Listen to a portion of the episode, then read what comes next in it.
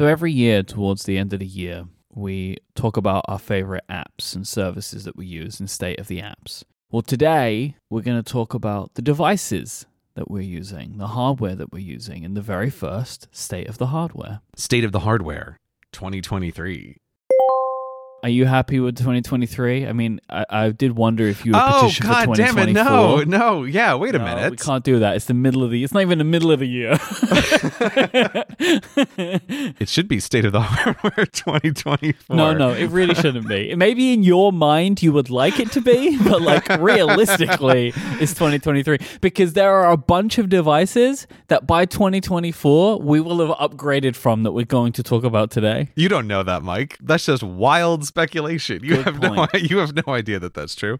I'm suddenly having this feeling like I was tricked. I was tricked with this title and I didn't even realize it. the way that I kind of think of this is, you know, we are professionals, we're professional content creators, professional business people, professional consumers of content. And like with apps, we've made a bunch of decisions about the things that we use and the why we choose them and why we work with them. And so I thought it would be nice to maybe move that over to hardware. And there'll be some stuff that people know that we use or will have heard us talk about before. But this, especially this first year, kind of gives the baseline. And then we, as we go forward through future years, we could talk about how it's changing. Similar to the idea of state of the apps, I've got a bunch of categories. We have the everyday carry, we have work, office, entertainment, travel, and maybe a lightning round. Yes, there may be a lightning round. I also I have a last minute addition to this category list, Myke, Uh-huh. that you don't know about. Although you you will have an item for it, I think. Okay. It is dogs, dog gear. I want to add to state of the hardware. I have some Um, dog recommendations. I'm gonna find somewhere else to put that in. You know, like I'm- I don't know if I wanted like a specific dog category. Uh, well, look, I'm just telling you, there's a dog category. Surprise! You're gonna figure out where it goes. Hey, here's the thing. this is a collaborative process. If you decide you want a dog category, then so be it. There's a yeah, no, category. I did. I already decided it. well, I mean, like I, it will be called dogs. Yes, You know, don't necessarily think I'm going to update the artwork for this one, but now, now that you said that, I'm, I'm gonna have to get some custom dog Cortex artwork made. Of course, dog text. you know what? I'm going to leave that one with you. you, if you want to do that part, you could do that part. Okay, I will. So let's start with our everyday carry. What goes in the pockets? That's kind of what I was thinking about this, right? hmm What phone are you using right now? The iPhone 14 Pro, Okay. not the Max version. okay. I believe you've got the Max version. I have the Max version. I don't think we ever spoke about this. This has been like one of the one of the reasons I actually wanted to do this episode is that especially towards the end of the year where we might be changing out hardware, our end of the year now is so kind of like focused on the show, Mhm. the things that we do that we never really get to talk about these things anymore. Like I don't Mhm. think we've had it. We used to have an episode where we would talk about the new phones and watches every year and we haven't done that for years Yeah, for years. Yeah, It's- because it's- by the totally. time we would get round to it, it's just like there's no point doing an entire episode about this anymore. So I thought, Mm. you know, this was one of the reasons I wanted to do this state of the hardware because we can talk about it for a couple of minutes along with all the other stuff that we're going to talk about. So, Mhm. what made you decide the Pro rather than the Pro Max? I can't remember if it was this year or last year. You know, in life, sometimes you want to make decisions that cut down on your future decisions. You want to decrease the number of decisions you make. And I realized that I keep fluctuating back and forth between like big phone, best phone, right? Or like the small phone or the regular size phone. And I just made a decision like, I'm not going to make decisions about this anymore. I'm just going to buy like the quote normal size phone. Hmm. I think every time I've bought the big one, it's like there are things I really like, but there are also frustrations. And it's the same thing with the little phone of like, God, do I really like the little phone? But there are also frustrations. And so I decided I'm not going to do this agony anymore every year. Like, I'm just going to buy whatever the like normal size phone is and leave it at that. So this this was my like no more decisions, no more anxiety. This is just what I'm going to do. You see, I made that decision too many years ago, and I chose most phone. Right, most phone. And this is where like I wonder if this decision for you will pay off over the next few years because it seems very clear that to me and to many people, of course, that Apple is going to adopt this like ultra model like Samsung have, where the biggest phone will have the most stuff. Mm-hmm. So like the rumors for this year's iPhone will be significant camera improvements just for the big one. Yeah, yeah. So I wonder if we'll see. You may level up to like I'm gonna just do one decision, but maybe I'll go most as well. Yeah, I, I don't think. It depends so. on the Yeah. difference. It might, you know, because we said this before, right? Like when they put the larger sensor in, I think it was this one. We're like, Mhm. oh, it's gonna be, um, like, it's- fine. Mhm. There isn't really, I think, a lot that's actually happened with it, like realistically. I think if you're looking at very fine detail, Yeah. like say for example you're taking photos of dogs, like and you zoom Yep. in on them, then you can see the difference. And in the times where I have shot raw, like it is great. yeah, the raw stuff is crazy. right? But you've got to do it, and and I do think that it's going to take a couple of years still of Apple having this sensor to really unlock its full potential for them. Mhm. But this next one will probably have the periscope lens, right, for the bigger zoom and all that kind of stuff. So who knows if that will be of interest to you, but we'll see. Yeah, I, I think this again is like the thing that I thought through is in the past I have done that exact thing of I always want the better camera, better camera on big phone, buy big phone. Yep. But I have always slightly regretted it, or not regretted it, but just found the trade offs frustrating. And there are trade offs, right? The phones are big. Now, I like that, but I understand why somebody wouldn't. Mhm. Especially if the benefit ends up being small, but the negatives are constant. Mhm. You maybe get sometimes a better camera improvement, but if you don't like that the phone's bigger, that is every minute of every day that that's going to be getting in your way. Yes, yes, that's exactly right. Yeah. It, it's the I can't ever not feel it in my pocket Mhm, problem. mhm. It's like it is. It is there, always going. Hi, I'm a phone in your pocket. You can feel this right now. Whereas with the like normal size phone, it's just under that threshold for me. What case is your phone in? Oh God, I just thought uh, of this. No, because like, I didn't put it in my list. The reason because I don't use a case on my phone. Right, hold on. I have to turn on the lights in my office so I can try to read what the case. I did move to the MagSafe pop socket rather than just a pop socket stuck on the phone. Oh, how, wait, wait. So we moved to what? There is a MagSafe pop socket. So it, it's not a case. It's just connecting to the MagSafe magnet on the back. That's what you're saying. So it's the big oval, okay, right? But it's got a mount for a pop socket on it. And I did this because I'm trying to prepare for the time when I have to start using wireless charging. Hmm. And so then I'll be able to just take off the pop socket, charge, and put the pop socket back on to carry on with my day. Because that time is coming, especially like probably going to go USB C this year. And Mhm. so the docks that I have would have to change, and the docks that I have don't have a USB C version. They're the they're just like Qi charging versions or all the modern ones now. It's like Mhm. people don't want you to be using docks with cables anymore. You know, like you stick it on top of the cable. I think the my options there are gonna shrink a lot. So that's one thing. But then also, I think in a couple of years' time, you know, it still feels feasible that there will be an iPhone with no charging connector. Mhm. And so then, like, I can't be having a pop socket stuck to the back of the phone anymore because I would get my phone would become single use. Right, right, right. So I moved to the MagSafe pop socket. And I will say I have been pleasantly surprised. I was very dubious of it as to if it would hold, and I have Mm-hmm. never ever had it fall off. Ever. Okay, I'm I'm impressed by that. I would not have expected that. Yeah, this the one I have is like I think it's like the second generation. Our mutual friend Alex told me that they bought the original one and it wasn't so secure, but Hmm. they they obviously did something with the magnets for the kind of revised version, and they and now it's like solid as a rock. Hmm. Oh, okay. but also easy to remove. Like they've found this perfect sweet spot. Like it's very easy to take off, but it also never comes off unexpectedly. Hmm. Okay.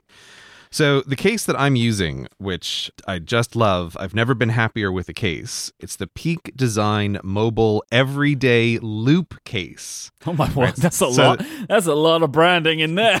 Well, yes, but it's like you're trying to describe every single part of it, right? Peak Design is the company. Uh, mobile for your mobile phone every, every day. I don't know every day. every day is their branding, right? They call their products every day. It's like Oh, a okay. whole line of products. I think the Uh, everyday stuff. Oh, oh, I just realized the yes, everyday backpack, right? right. too? Well, yes, I do have the everyday backpack, which will come up later. They also have SlimLink trademark technology in this one. Oh, okay. I don't, I don't, I don't see that as listed, but okay. So there's there's two things about this that I love. First, it's a pretty minimal case. I guess that's why because of that technology, it feels like it barely adds anything to the phone. It's still really protective. I have really dropped this phone a few times, and they've got just like a nice hard rim right around the cameras, which has completely saved it from getting smashed.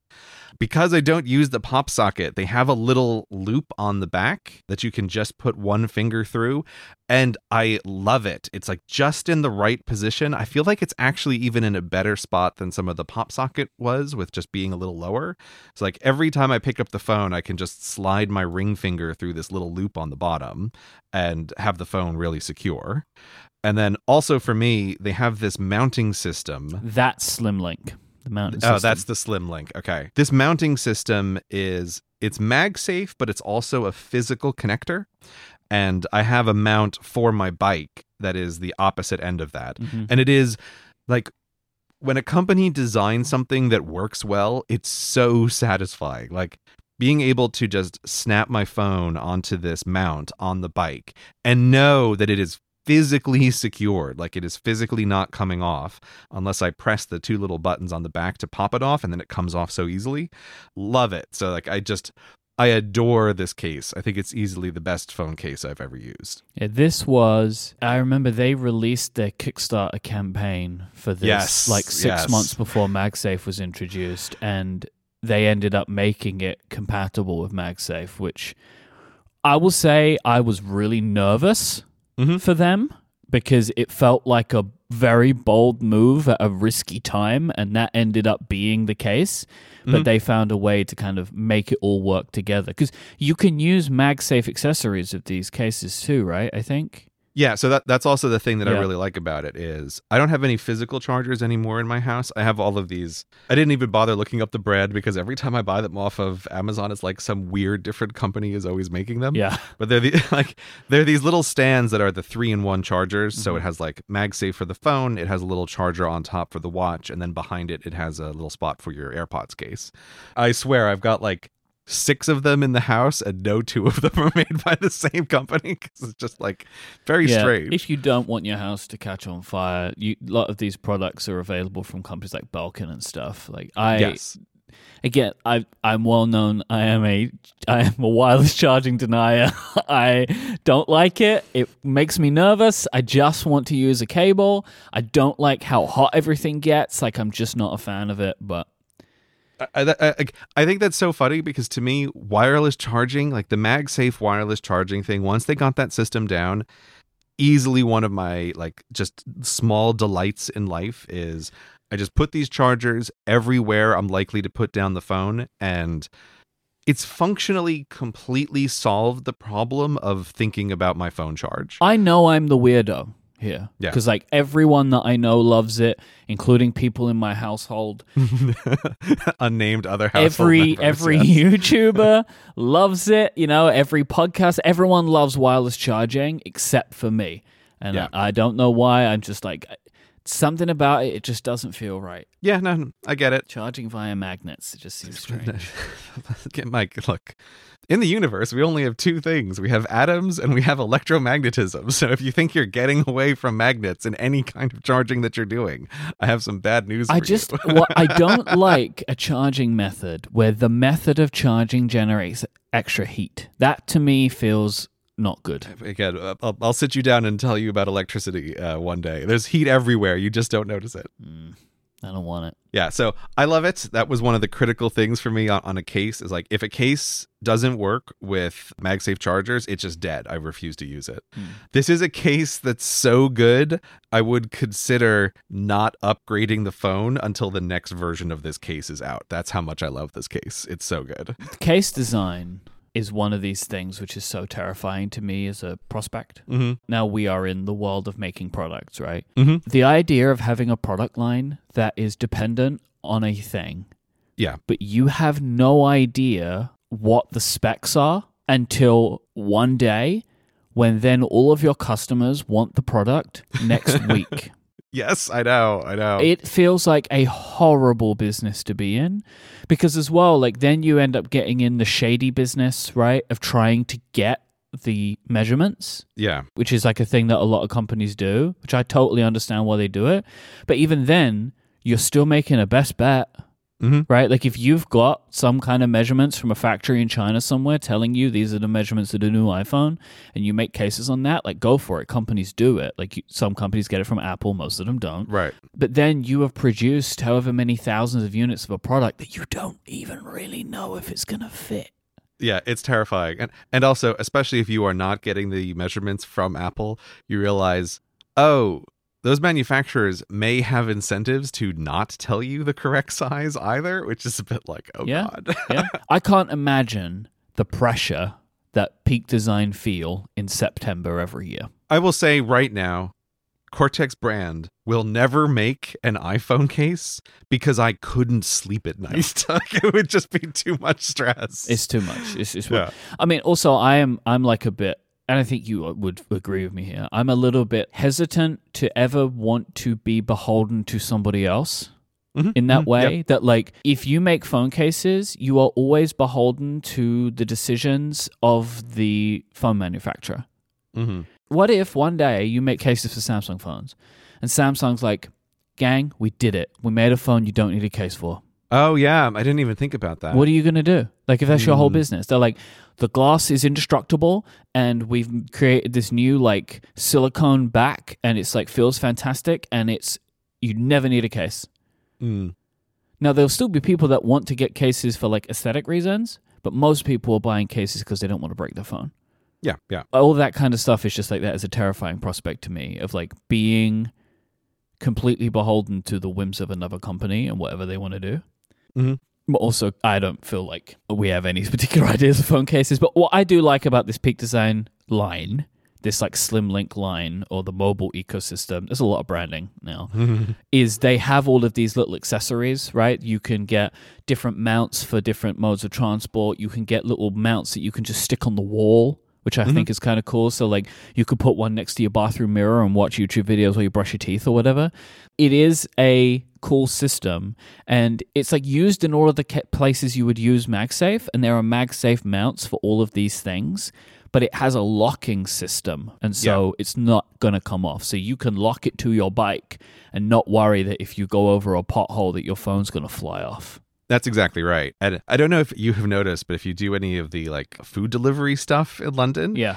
I have noticed that a crazy number of the drivers are using this system. Oh, they really? Make a, they make a mount for motorcycles as well, and they make a mount for bikes. And I just like I tune into it of like the number of of people using these delivery services. Oh, this bike where- mount is really, really well made. Like I can just Yeah. look at it and be like, oh, that's well made. That is a well made, strong thing. Yeah, it's like, but these guys are taking their phone on and off the bike a hundred times a day, and like they cannot have it be insecure in the slightest. And so it's like, I think they they've kind of like cornered the food delivery market phone case. But also sure. the benefit too is like you've got to be able to take it off and on easily too.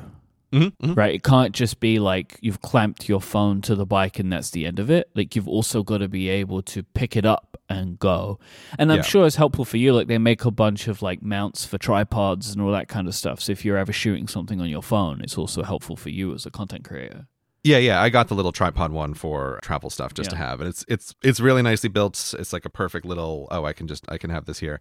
Even kind of nice just for doing like FaceTime calls Yeah. while you're traveling to just you know set it up and not have to use your computer. Do you see though why I could never use this? Yeah, yeah. Because no, if I, got into this system, I, I have to upgrade my phone as soon as possible for my job, right? yeah, That like then I would like my life would be revolving around this system I built, and I have to wait for two. I can't use it for two months of every year. yeah, no, that that would it would not it would not work for you. But I think as is clear, I cannot possibly recommend it highly enough. What Apple Watch do you wear? Or what watch do you wear? Please do not allow me to be presumptuous. This yeah, just watch. that- how how dare you, Myke? Mm-hmm. How dare you assume that uh, I'm wearing an Apple Watch? Uh, so I'm wearing an Apple Watch. so I actually I don't remember if I told you this before, but I don't actually know which Apple Watch I'm using Okay. because when I was in Hawaii earlier this year, we ended up setting up a couple of family members with Apple Watches and trying to get them to where we were in Hawaii on time wasn't really going to work. And so my uncle in law took the watch right off my wrist, and I was very happy to give it to him. Uh, and I set it, I set him up with what was my Series 8, I guess, would have been at the time uh, watch. I don't think it would have been an eight. Or maybe it was a I seven, think it was whatever it probably a was. seven. Uh, whatever it was at the time. And so then I came home and I just set up one of my older Apple Watches, I guess the six. I'm not 100% sure. Uh, and I was waiting for like the next cycle to come around for the watch. I was extremely tempted by the Ultra when it when they released Mhm. that. I was like, ooh. Can I buy that Ultra? But I just couldn't stand the silver color at all. So I, I passed on that. So I'm just like, I'm just waiting for the next cycle. But what I really want is I want like a black Ultra for sure. That's what I'm looking for. I'm using an Apple Watch Series 7. Mm-hmm. I'm using the gold one, which I love, the gold stainless steel one. The Series 8 wasn't enough of an upgrade for me. I feel like two years is a pretty good upgrade cycle, even for me as a person mm-hmm. who talks about this stuff professionally. I don't think that they really, and I understand, but they don't add enough hardware stuff every year. And it tends to be the last few years they've added sensors, like health sensors, where the impact can be smaller. Yeah, of course. The sensors in the Series 8 weren't for me anyway, right? They were applicable for like ovulation tracking and stuff, so that wasn't so helpful for me. Mhm. And the Series 6, whenever they added the blood oxygen sensor, Mhm. the way that they pitched that was so weak at the Mhm. time that like there really hasn't been anything super useful from the health perspective. Like this is a knockout success for me since the ECG. Mhm. But there is, you know, potential of they're talking of in the next few years they might have blood glucose monitors in the watches, which would just be like a wild thing to have. Oh god! If if if they ever crack that, I, f- I feel like that is going to be like Apple stock to the moon. It's going to be They, incredible. if they can ever ever nail that, I think they'll do it. yeah, I genuinely think they'll do it because they've been working on it for so long. There was a report recently that they'd made a breakthrough, like they're getting closer, and it's non-invasive too, right? Like there's Mhm. nothing pricking you in the skin. Um, so for me, it's every two years, and when the Ultra came out, I wasn't sure if that was the watch for me. Like it Mhm. seemed super large, you know, like from the imagery and stuff, and I decided I just wasn't going to look at one. Like, Mhm. just don't go to the store, don't look at it, don't worry about it. ah, the classic. If you don't want a dog, don't visit the pound. Yep. Right. That's that. I avoided Apple stores for months, and then when I was in LA in January, I was hanging out with our friend David Sparks from Mac Power Users, and he just said, "Give me your wrist," and he just put his watch on my wrist, and then I knew I wanted an Apple Watch Ultra. yeah. But I just decided that I would wait, like I would, because I would also like it if maybe they had some color options. Hmm. Like, I like the silver, but I would like to maybe make a choice Yeah. rather than it being the only one. I like the design of the Apple Watch Ultra. That's the biggest thing for me because my main problem with the Apple Watch is the Apple Watch has looked essentially the same forever. It's interesting you mentioned that because I mean, for me with the Ultra, the thing would be I just want a bigger screen. Like that's Mhm. my number one feature request.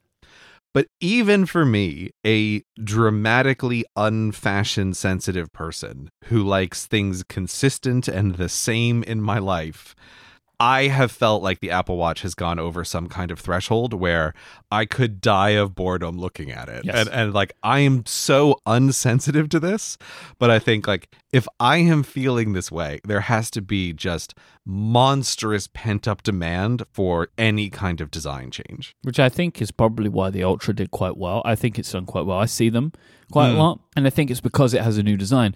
I mean, you see this all the time. Every time Apple releases an iPhone with a big new design, it always sells the best, right? It just Mm. makes sense. People want new. And like, it's why I wear the gold Apple Watch because I just think it looks different. Hmm. Like, it's just, at least it's got something to it. But I'm really fed up of the like rounded corner design. The Ultra is interesting to me because it's like boxy. Mm. It's it's got something that it looks visibly different, so that's exciting to me. I'm gonna wait for the next upgrade cycle. I'm hoping that they will revise it in some way this year. They probably will because it was such a hit, maybe. So they'll do another one, and I would love it if they had some different colors. The rumors are that the next iPhone will have a titanium frame, so they will be coloring that. So my hope is there will be some color options for the Ultra too. Ooh, that'd be nice. What wallet do you use? Logic would dictate that you're using the Peak Design wallet or whatever. Well, uh, so no, I, I'm using something else that has just as long of a name.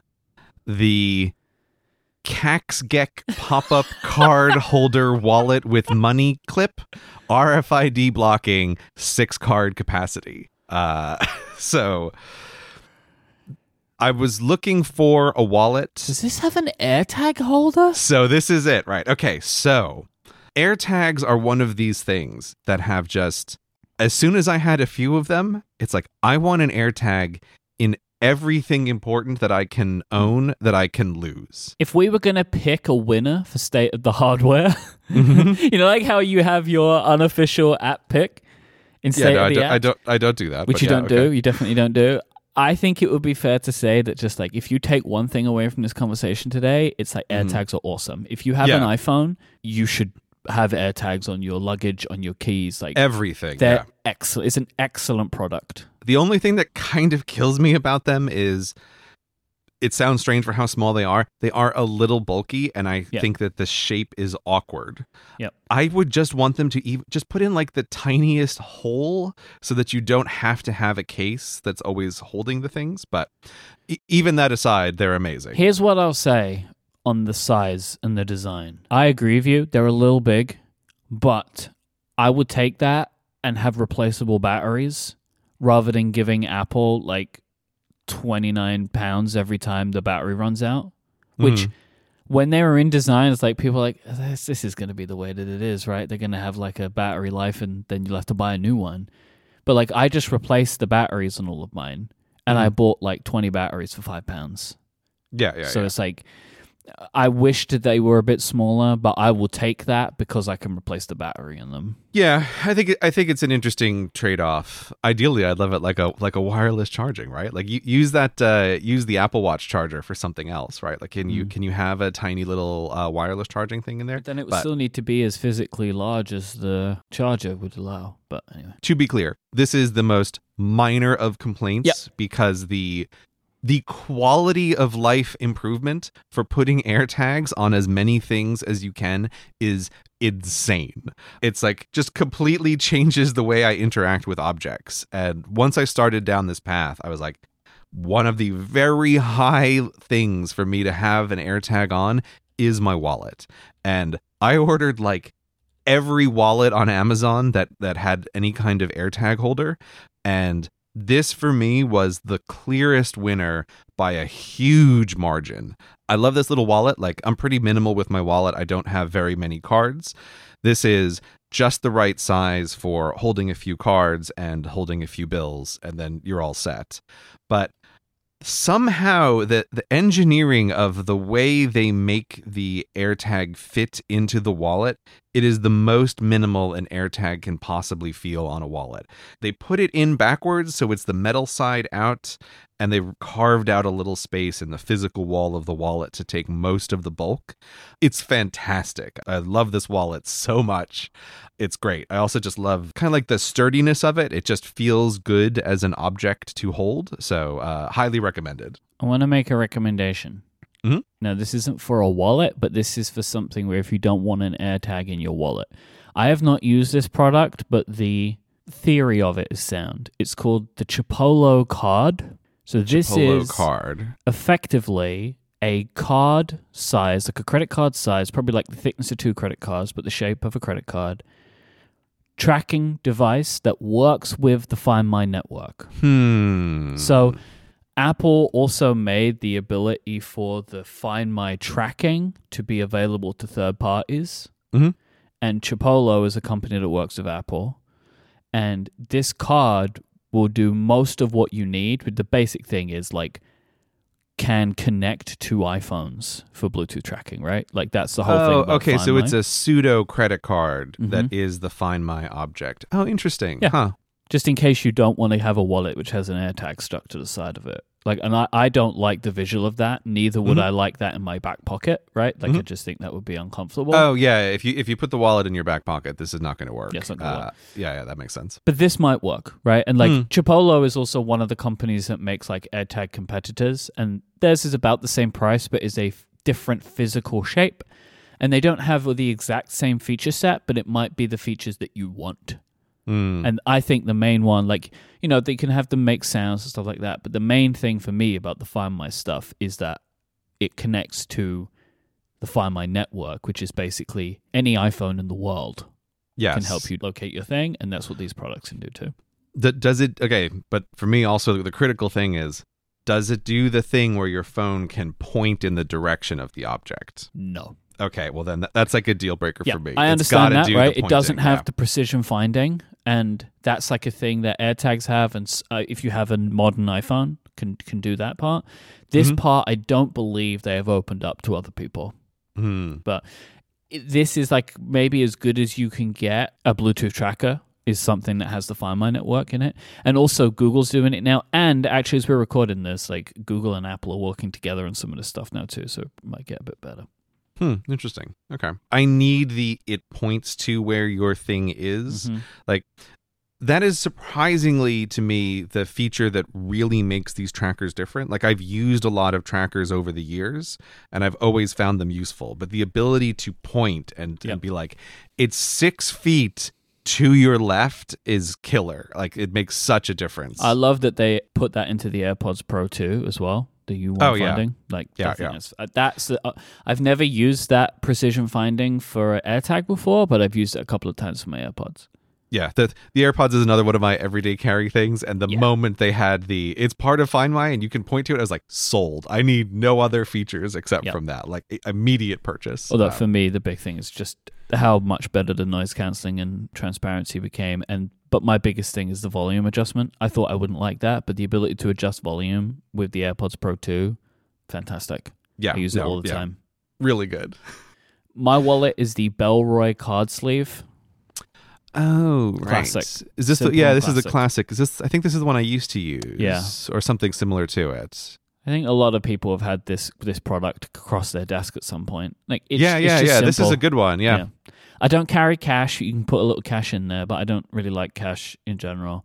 Um, this is just like you put a couple of cards in the middle and a couple of cards on the outside. And so, like for me, it's like I'll put my credit card and like two debit cards in the inside, put Mm. my driving license on the outside, and if I have like a hotel room key or something, it will go on the other side. Like nice and simple, very slim. For me, I do, you know, I I know you shouldn't, but I put my wallet in my back pocket, so I like it to be as slim as possible. Mhm. And this for me is something which is super slim but also stylish. It has that system where to get to the cards on the inside, you pull this little tab and yes. it just pops the yeah, cards yeah. up. That was always nice. Yeah. Yeah, very simple, and and I've I've always really liked this. I've I'm on to like my third of Mhm. these.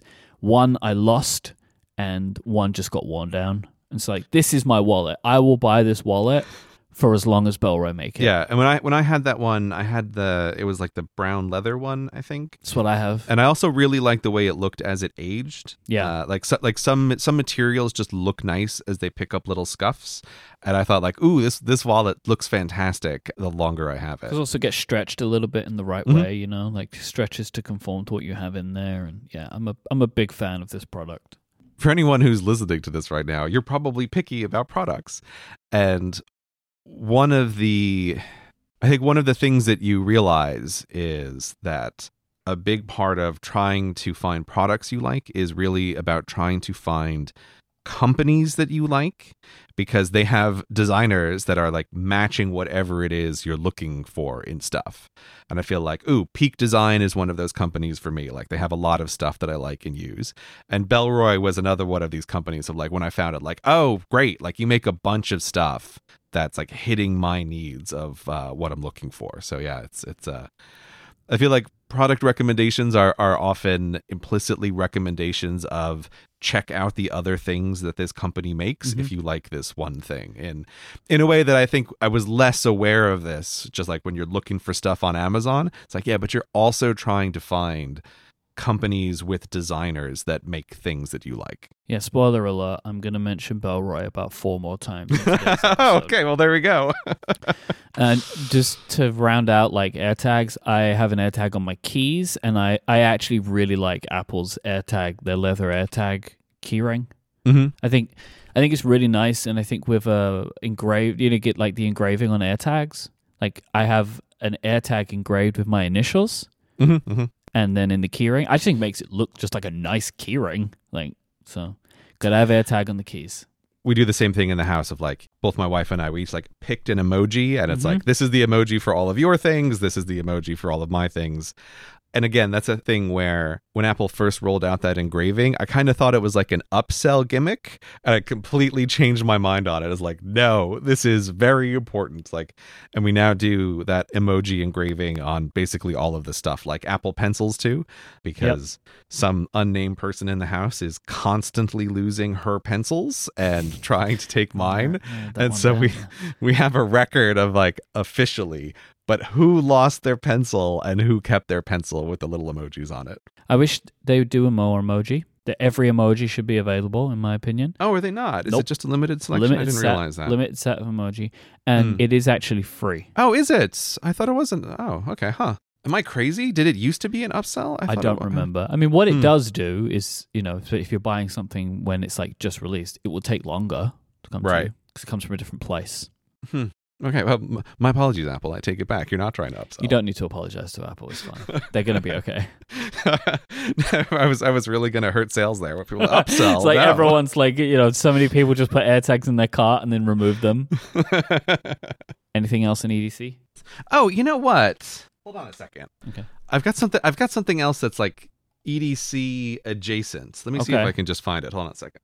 All right, the product name isn't written on here, but it doesn't matter because it's the concept of the thing, right? Okay. So I I was trying to think about like everyday carry stuff. Like we've covered the everyday carry stuff because I try to go real light. But there is sort of another everyday carry item, which is my belt. And at some point, I discovered that they make belts that don't have notches. They have a ratchet mechanism. So I'm going to do this in front of the microphone. Okay. So it's a belt that has like little notches on the inside of the belt, and then the the buckle is like a one way ratchet to Yeah. attach to those. Love it. It's so much nicer than a traditional belt because you can always make it fit exactly right. And I feel like this does count as an everyday carry item because I mm. have it on me every day uh, as the final thing. This is interesting. I'm I'm on Amazon right now, and like they make this kind of belt that look like regular belts. Yeah, so so no one would ever know You'd that it's not a regular belt. Yeah. Yes, here we go. Okay, I found the the the one that I really like is called Flintronic. Oh, I see it here. Yeah. Yeah, so that's Okay. that's the one that I've got, and you can get it in like any different color with different belt buckle styles. No one would ever know. Like it's not a weird looking belt. I think when I just describe it, people kind of think it's the Velcro shoes of belts, You but know, it's I not was that. thinking it's like putting laces on Velcro shoes. This is like. yeah, so I really like it. It's just a, a small increase in comfort for oh, your belt always fits exactly right every day. So I'm gonna I'm gonna have that as my last everyday carry recommendation. This episode of Cortex is brought to you by our friends at Squarespace, the all in one platform for letting you build your brand and grow your business online. When you set up a Squarespace website, you are going to stand out from the crowd. It is going to be beautiful with one of their professionally designed, best in class website templates. You will be able to engage directly with your audience through Squarespace email campaigns, and you can sell anything your products, services, even the content that you create with a Squarespace store. Squarespace has got you covered. Let me dig in to some of those things. Let's talk about those templates. When you go to Squarespace and get started, it is as easy as just browsing their categories to find the type of website that you want to make. And they have templates that are beautifully designed of the page structure there to be the perfect starting place for you. But everything is super customizable. In just a few clicks, you can change the layout, the fonts, the colors to really make it feel like yours. I mentioned Squarespace email campaigns. You can encourage your visitors to sign up as email subscribers and start them on the journey to becoming loyal customers. Again, you choose one of the beautiful templates, you customize it the way that you want. Plus, every email that you send out has built in analytics to measure the impact of every send. What about those online stores? Whether you sell physical or digital goods, Squarespace has all of the tools and integrations that you need to start selling online and then to help you with all of the insights you're going to need to grow your business so you can see what your most popular products are, which channels that are most effective for you, and you can turn that into a marketing plan. I have been using Squarespace for nearly 15 years, I think. And I've built so many websites with them because when I have something I want to put online, it's the first place I go because what I want to do is get my ideas out into the world, and they make it so incredibly simple to do so. Go to squarespace.com slash cortex and you can sign up for a free trial with no credit card required. When you're ready to launch, use the offer code cortex to save 10% off your first purchase of a website or domain.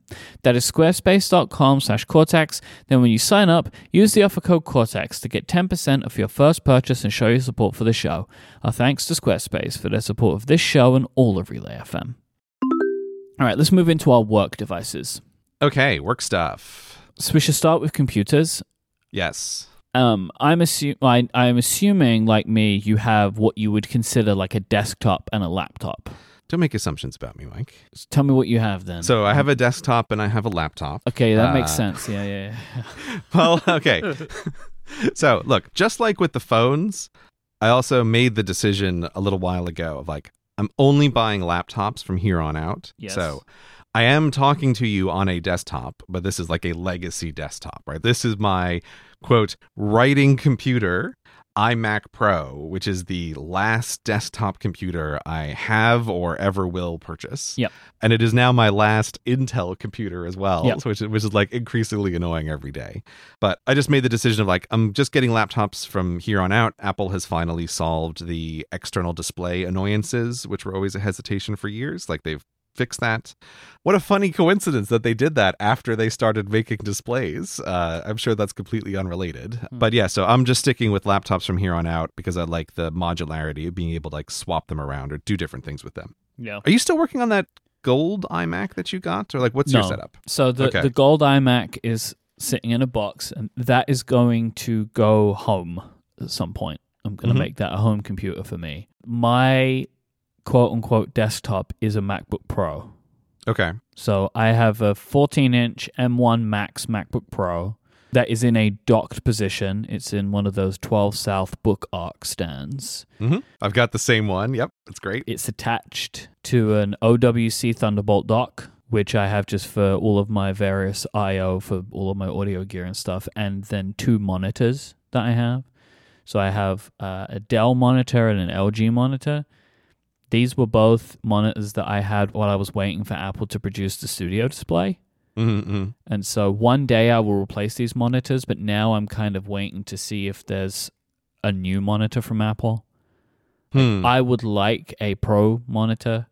Like I would like a monitor that has ProMotion. I would like a monitor that's maybe mini, mini LED, and I think they will make it. And so I'm probably just going to wait until they make something, which is not the Pro Display XDR, Oh, okay. Okay, so you're looking for a monitor that sits in between. like Studio Display Pro or something, which I'm very convinced they will make, but it might just be a case of me waiting. But like these Mhm. two are good for me, and I moved to the two display lifestyle at one point. It was like an experiment, and and for my recording machine, which is what I consider to be my desktop computer, so I record and edit my podcasts on. Um, I have one monitor in landscape and one monitor in portrait, and the Mm. portrait monitor always has my recording app and my video or audio calling app on it, right? So I can just look at them and always see that the counters are running and all that kind of stuff. So Mm. and then I, that's just over there, and I can't do anything to it. And then everything else that I'm doing will be on the main display. And so I'm I'm happy with that setup. And whenever I do change, I would probably always keep a second monitor around. But that 14 inch MacBook Pro was my laptop until Apple released the 13 inch M2 MacBook Air, Hmm. which is my laptop and is my favorite Mac ever made. It is the most perfect blend of power and portability that I've Mhm. ever experienced. And like I was very happy with my MacBook Pro, and I saw the MacBook Air. Like Apple sent me one for review, and I was like, "Well, I put this in my backpack, and I don't even know it's in there." It's like Mhm. perfect because I do take a laptop home and to the studio every day. Like I do that, um, and the MacBook Air is usually docked on the second desk that I use, which is when I'm not recording or editing. I don't sit at the desk that I'm on. It's like surrounded by kind of like you read like a lot of audio stuff. Like I have curtains, acoustic curtains, and I don't like. I feel like I'm shut in this little cave rather Yeah. than out in the studio. So I sit. Yeah, a got a desk. cozy recording space. Exactly, which is best for audio, but it's Mhm. not necessarily conducive to a comfortable all day working environment when I'm like prepping for shows, doing emails, doing Cortex Brand work and stuff like that. And I have a bigger desk for that. That MacBook Air, when I'm at that desk, is plugged into a Apple Studio display. hmm And I'm very happy with that. So that's kind of like my lineup. And then, you know, that laptop will go with me when I'm at home. Any trip that I take, I will just take the MacBook Air and it's perfectly suited for anything I throw at it. Yeah, I have a I have a confession to make, which is that you showed me that MacBook Air. Mm-hmm. Uh, it was the first time I had ever seen one, and I was sold on it immediately. I knew you were going to buy one when I saw the way you, you turned it over in your hands. It's just uh it's like man, sometimes they make just a perfect balance of things and that was that was it. I was so impressed with that computer just in person and I did happen to have this place in my life where I did kind of need a new computer because in my basement writing area, I had a computer it, okay, I don't even know how this computer, uh, this laptop had stuck with me all these years. I was like, oh, I need, I, I'm, I want to set up my basement office. I need to find a spare laptop, and I have like some ones that are just broken, like they literally don't turn on.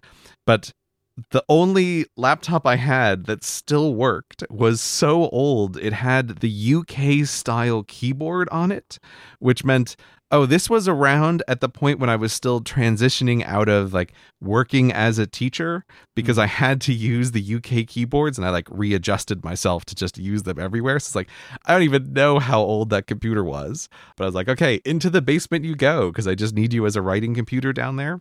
But it was fine. But even for the task of just typing in a text file while running an external display, that computer was having some problems. And the moment I saw that MacBook Air, I think my very first question to you was about like, does it run external displays well, Myke? And you're like, it does.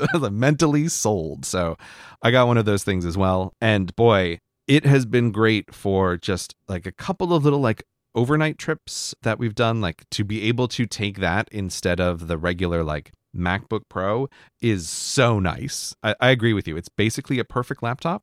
I'm still really happy to have the MacBook Pro as the quote desktop computer to do stuff like video renders. But that MacBook Air is going to be like, okay, you live in the basement. You are most of the time just a writing computer connected to an external display. But if I've ever got to travel anywhere, like that is the laptop that is coming with me. No questions asked. It is so good. I hope they keep that form factor forever. I can't imagine them changing it now. Like this feels like the laptop that was born out of Apple Silicon.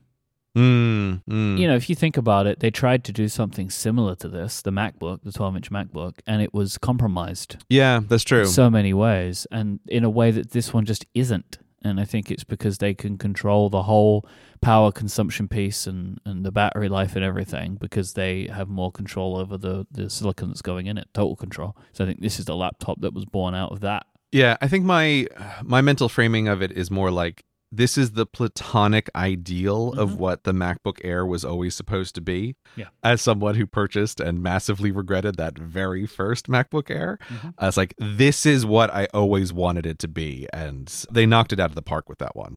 As audio professionals, we have audio gear. We do. I'm not going to run through every single piece that I own, but I think the Mhm. three most important parts for me are my microphone, my audio interface, and my headphones.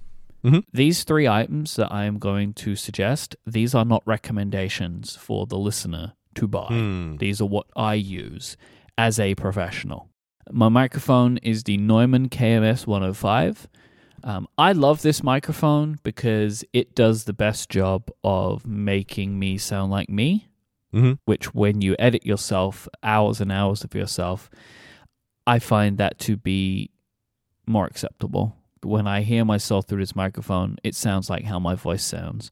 Where other microphones I've used may make me sound too bassy, and I don't like that that sound.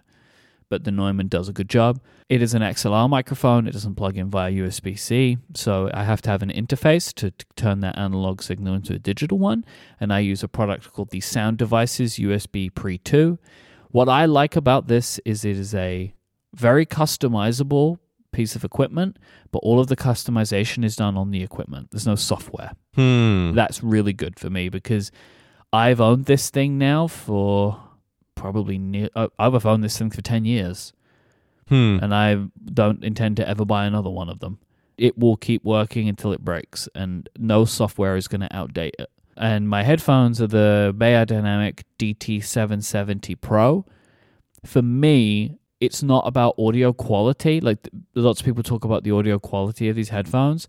That's not so important to me. These are very Hmm. comfortable. Oh, okay. Yeah, I'm I'm looking at them.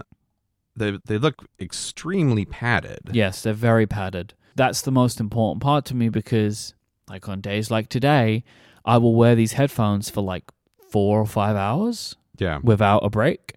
So I want something that is really comfortable. It doesn't press on my head too much. They're very soft. They also have a coiled cable, which is helpful for getting out of the way of stuff. Mm. Yeah, coiled cables are nice. Mhm. This is one of those cases where I, I kind of feel like I have sort of general principles around stuff. I'm generally trying to do like fewer things but better things. Mhm. but the fewer is more important and this is one of these cases where i'm just using the uh, the apple studio headphones which The AirPods Pro Max. yeah the app the airpods AirPods Max. The AirPods. AirPods AirPods Pro Max Studio Ultra. ones. Right, Ultra overhead headphones, Metal Edition, I think is the full name for them. Because it's this is just one of these areas of like I just don't want to have multiple sets of headphones around. I like I already have the little AirPods and I have an overhead set. And this is a case of like I'd rather have fewer things, so I'll Mhm. take the headphones that have some compromises, like the Apple head over ear headphones they're obviously not amazing for podcasting, but they're fine for podcasting, and I'd rather just have fewer things in this one case. That's what I'm using. I like them. I would never really recommend them for any kind of professional as a as a podcasting headphones, but I do think they're overall like pretty good over your headphones. But they do lose out on comfort over a long period of time. Like Yeah, you just like can't wear them all day. And it would be my number one request for Apple uh, if and when they ever revise these things. It's like, you've got to make them lighter, Apple. Uh, I don't know why they have to be so heavy. Yep. Yeah, they are really, truly excellent airplane headphones. Yes. They are. I do not like them for podcast recording headphones. Yeah. I think you've used them while traveling, or have you changed your mind on that? No, I, I when I travel and record, I will use them Mm-hmm. because it, because it just means I don't have to bring two pairs of headphones on a trip. Yeah. Because I will want them in my bag for when I listen to things on planes. I don't really want to have like a second set of headphones in my luggage. Mhm. So I will use them for that. And so we'll have two of the world's most expensive cable just like hanging around.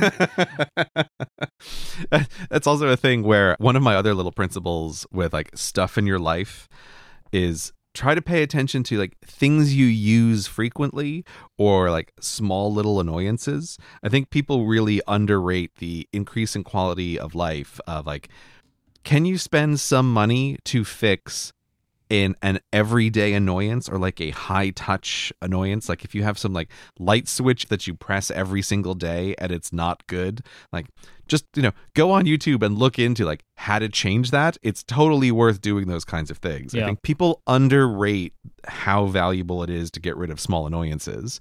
And i just realized today while we were preparing for this show oh i have a frequent annoyance which is around the world's most expensive cable to connect the apple headphones to my audio interface which is it's just a little too short and so it's always trailing over my keyboard and being slightly in the way. Mhm. and it's like ah right pay attention to the things that annoy you in life. For three dollars i can buy a coiled extension cable for the headphone to plug that into. And it's like yes i will do that. I will fix this like tiny annoyance in my life that is there every time i'm recording a podcast or recording audio for a video. Just try to keep those things in mind. But to round out my own audio equipment, I have the Shure SM58 microphone. Why? I cannot remember at all. I just have this one now. I like it. And I know your favorite is that for my audio interface, I'm using the Zoom F6 multi track field recorder, which I really like and is entirely appropriate to task. Highly recommend it. Super recommended for people that use boom mics in the field to get their 32 bit float recording. Yep, yep, it's great. As it says on the website, for those hard to reach places. yes, specifically designed for outdoor use and has six XLR inputs, Perfect. of which I only ever use one. It's going to be super good when the apocalypse comes and your sound recorder will still be left behind. yeah, it has a loop attachment for my belt, so I can use it very easily with my ratchet belt.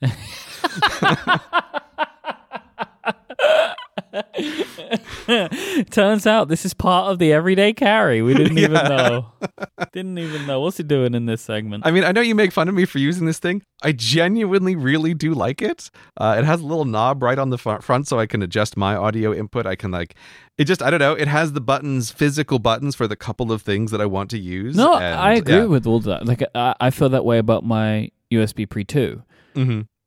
There are many products that exist that are not as extreme as the one that you have that would give you those things. But like Mhm.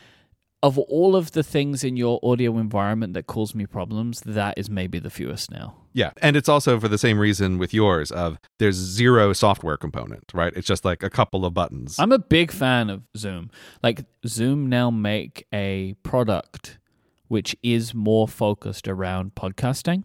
Hmm. Stephen has one, and I've been meaning to look into getting like I have a uh, the Zoom H6, which is what I take with me when I'm on the go. Right, it is my like field recorder, I suppose, like my actual travel recording device. Like I don't take my USB pre. Uh, when I because that's I, I would worry to break that, and I've had a Zoom forever, and this is what they're so good at, like is making products to be taken out into the world. Mhm. It is called the PodTrak P4. They actually are, now have a few products in this uh, area, and it is just built a little bit more in the mind of podcast recording than what they usually do, which is like Hmm. music and TV production and that kind of stuff. It just has a few really interesting features that uh, I just thought were really cool.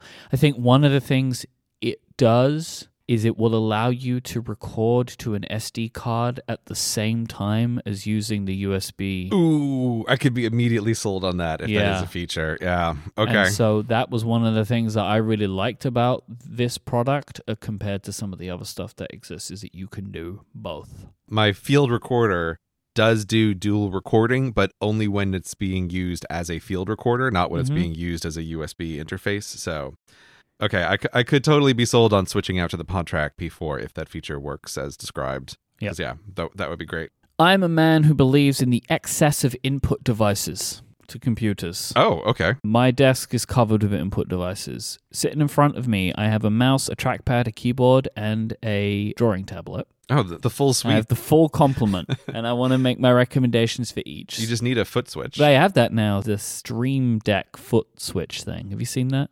Uh, no, I was just making a joke, but yeah, okay. Yep. have one. You know, you know the Stream Deck, the thing that you press the little buttons.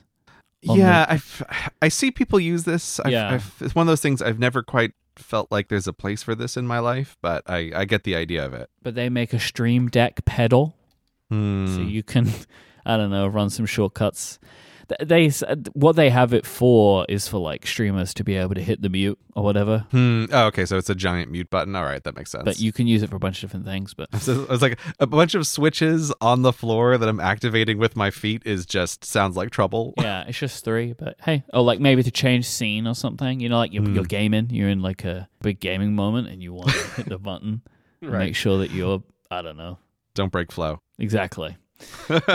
uh, so my recommendation for drawing tablet is the same as it's been forever, which is the Wacom Intuos Pro trackpad, Magic trackpad. I mean, of course, like why would I use anything else? It's the best trackpad, and I use this as mostly a secondary input device to my mouse. So I use this for Mm. panning, zooming, scrolling. This is really good for audio editing. So like a lot of the time I will be so this is how I have it. I have my trackpad on the right, my drawing tablet on the left Mm. Hmm. because I am cross dominant. And so I'll be doing like fine edits in Logic with the drawing tablet and then zooming and panning around with the trackpad. And so like I'm using both hands. That's really good. I also use keyboard commands too, but like I like to have that kind of complement when I'm editing. So I'm I'm like in it. But I hmm. for most of my kind of just general usage, I use a Logitech mouse. I use the MX Master 3S. So the MX Master 3 has been around forever. It's my favorite mouse. It's very comfortable. It's got all the features that I like. But they recently added the 3S, which has a silent click. I just want to say you recommended this to me. Yeah. I think on Moretex or I don't know when. I bought that. I am so happy you recommended that to me because I like I I have the MX Master 3 in my office, which love that mouse so good. I really like the ability to like it has a horizontal scroll wheel uh, next to your thumb, Mm-hmm. and to me that is that is the killer feature for doing the kind of stuff that you're talking about doing with the trackpad. Like the ability to horizontally scroll and vertically scroll and do like zoom in and zoom out stuff with modifiers is amazing. But i was so happy that you told me about that silent version because when i'm on the couch just like you know watching tv with my wife half-heartedly as i'm also doing something on the computer I just hated having something making like click, click, click, click, click noises as we're watching TV. The new like 3S version, the silent version of that mouse, I can't believe how silent it is while also still feeling satisfying to click. That's the important part. Yes, that's the, that's the killer Yeah. part that I wasn't expecting. Is like I've used quiet things before, but they've always felt mushy and terrible to use. But this one is still satisfying to click. I was like, oh, this is great. This Mhm. is amazing. I use a lot of silent products for my recording environment, right? So, like, my keyboard has silent switches in, and they are good, but they don't feel as good as the louder ones that I use. Mhm. But this one, it's like I actually prefer the click feel of the S to the Mm. regular MX Master 3. Yeah, I could conceivably switch over to that just entirely. On my main desk, I still have one of the regular MX Masters. But if I had to buy another one, I think I actually would prefer the silent Mhm. version. It's like it's very satisfying to use in a way that I just would not have expected at all. Keyboards. All right, so I get the impression, Myke, that you're quite experienced with keyboards. Uh, so, you know, for me, I'm just a Keychron guy. I've just like bought the same kind of model keyboard for forever. But so I, I, don't have the vast experience that you do with keyboards. Mhm. What are your thoughts here, Myke? My favorite brand is a company called Mode. Okay. Their keyboard, the Mode Sonnet, is my favorite keyboard. Absolutely, bar none. It feels great to use. It was pleasant to build. Oh, you built this one. Okay. Hmm. Yeah, it's a 75%. And so, what I like about that, because I have lots of various fun keycap styles, right? Like different designs, a 75% will allow me to show off the majority of a keycap set. So, like, I like Hmm. that.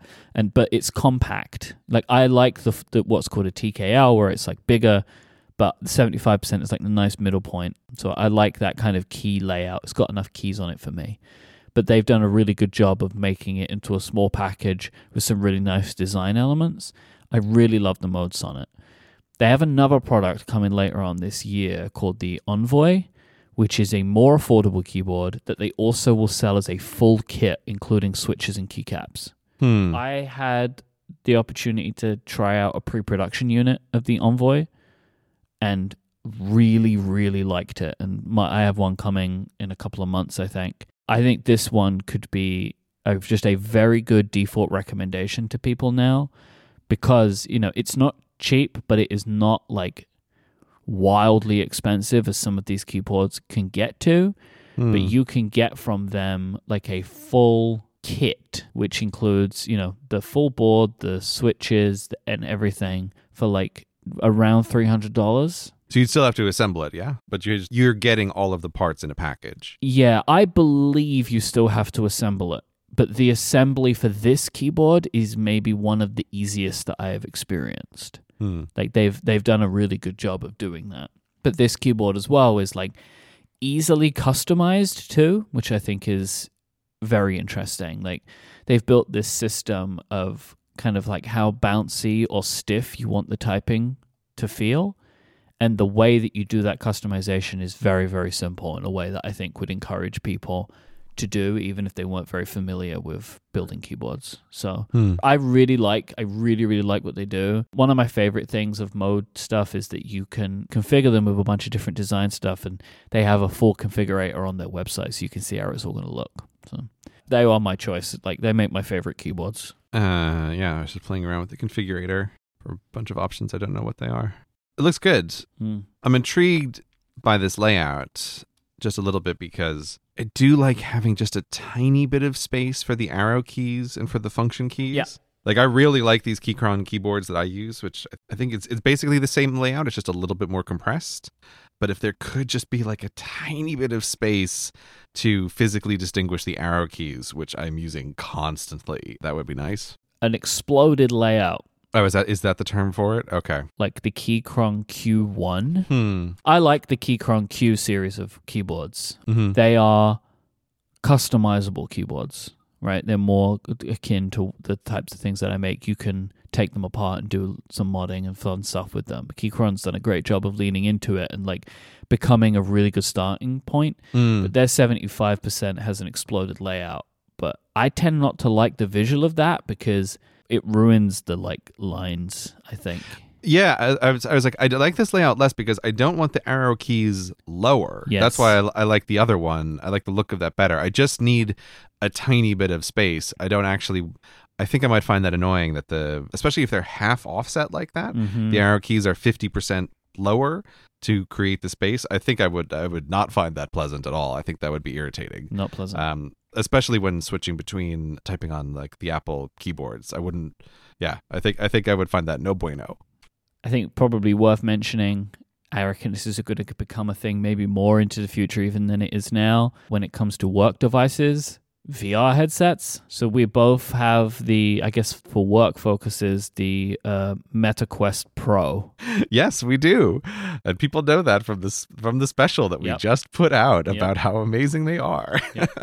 Pin in that for the future, really. I just like when we revisit state of the hardware in the future, I wonder if that point's going to change. I would Yeah. say yes, but I don't know.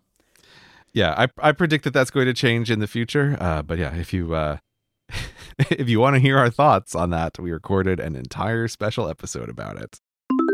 This episode of Cortex is brought to you by Memberful. Memberful is the easiest way to start selling memberships to your audience, letting you build sustainable, recurring revenue, and is used by the biggest independent creators on the web. Maybe you have an existing membership set up, but it's getting too complicated to manage, and you want to simplify things so you can get back to focusing on what you are best at. Well, Memberful has everything that you need to run a membership program efficiently and fantastically, including a streamlined and powerful checkout, easy to use member portal, transaction emails, and a member management dashboard. Memberful seamlessly integrates with the tools that you already use, including MailChimp, WordPress, Stripe, Discord, and more. They really do make these integrations incredibly simple, which I love. We use Memberful Relay FM to power our membership program. You've heard us talk about Moretex a bunch of times on the show. That's how we use it. And so when someone signs up for Moretex, they get the ability to be added to our members' Discord, which is just for them. And Memberful's integration with Discord means that we don't have to do any management of that, which is fantastic. There's nothing manual in that process of bringing people in. And also with Memberful, we have the ability to deliver podcast feeds. So we can have exclusive members only content that people get when they sign up. It's really easy for them to grab those feeds, put them in their podcast app of choice, and it's super simple. We love that. It's obviously an important part of what we do at Relay FM, and Memberful makes that incredibly easy. Go and get started for free today. There is no credit card required. Go to memberful.com slash cortex. Go there right now and check it out at memberful.com slash cortex. This could be the start of something exciting. Our thanks to Memberful for their support of this show and all of Relay FM. So we've spoken about the tools that we use for work. Mhm. We typically use these tools in our offices, but there are a lot of different physical things in an office. Desks, chairs, all that kind of stuff. Spiders, if you're working in the basements. Yeah, uh, Roombas, air purifiers. What desk are you using in your life? I think we're both using the same thing, which is Okay. the fully Jarvis model Yep. for the standing desk. Yep. Which it looks like when I was trying to do the links today, it looks like they've been acquired by Herman Miller. Yes. Which is interesting because I'm using the uh, Herman Miller Embody chair as Yes. well. So it looks like Herman Miller is trying to corner the market for this kind of stuff. It's no longer fully. It's now just okay. the Jarvis desk from Herman Miller. This happened Hmm. like a month ago. okay.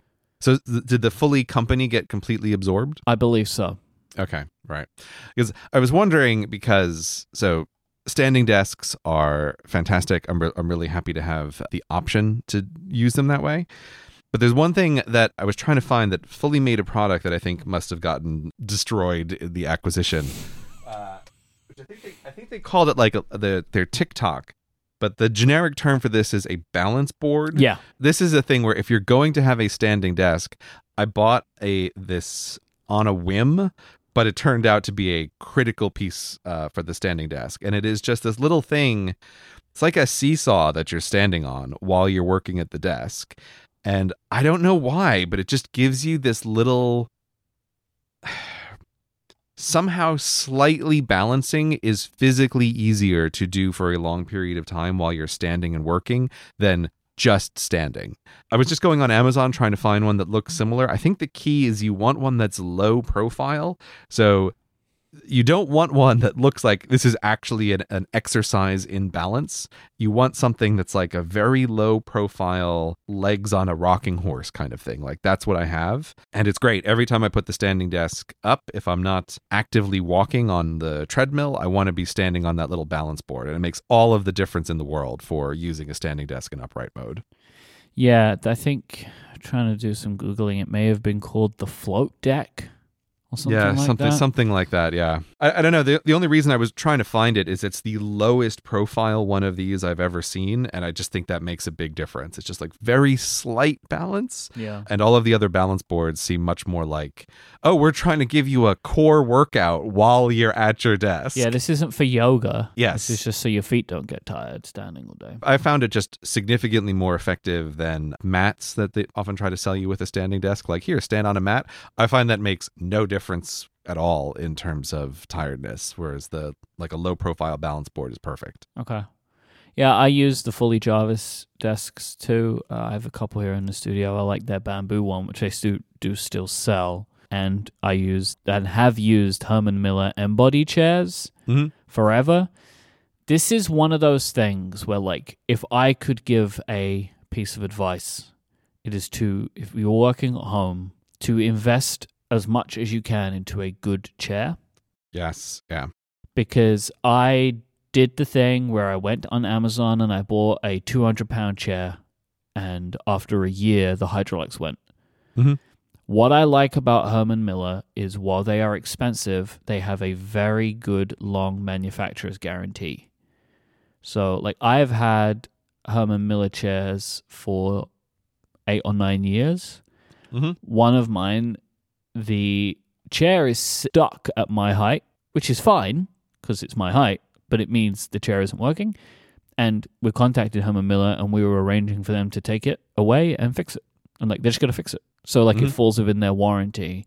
The Herman Miller warranty is like one of the great parts about it, but the chairs are just super good. I've used the Embody forever. It is my huge recommendation. They're nicely customizable. They make them for gamers now. If that you know you need your chair to be a gamer's chair, they make Herman Miller Embody gamers chairs. So you know What? Wait. wait what does that?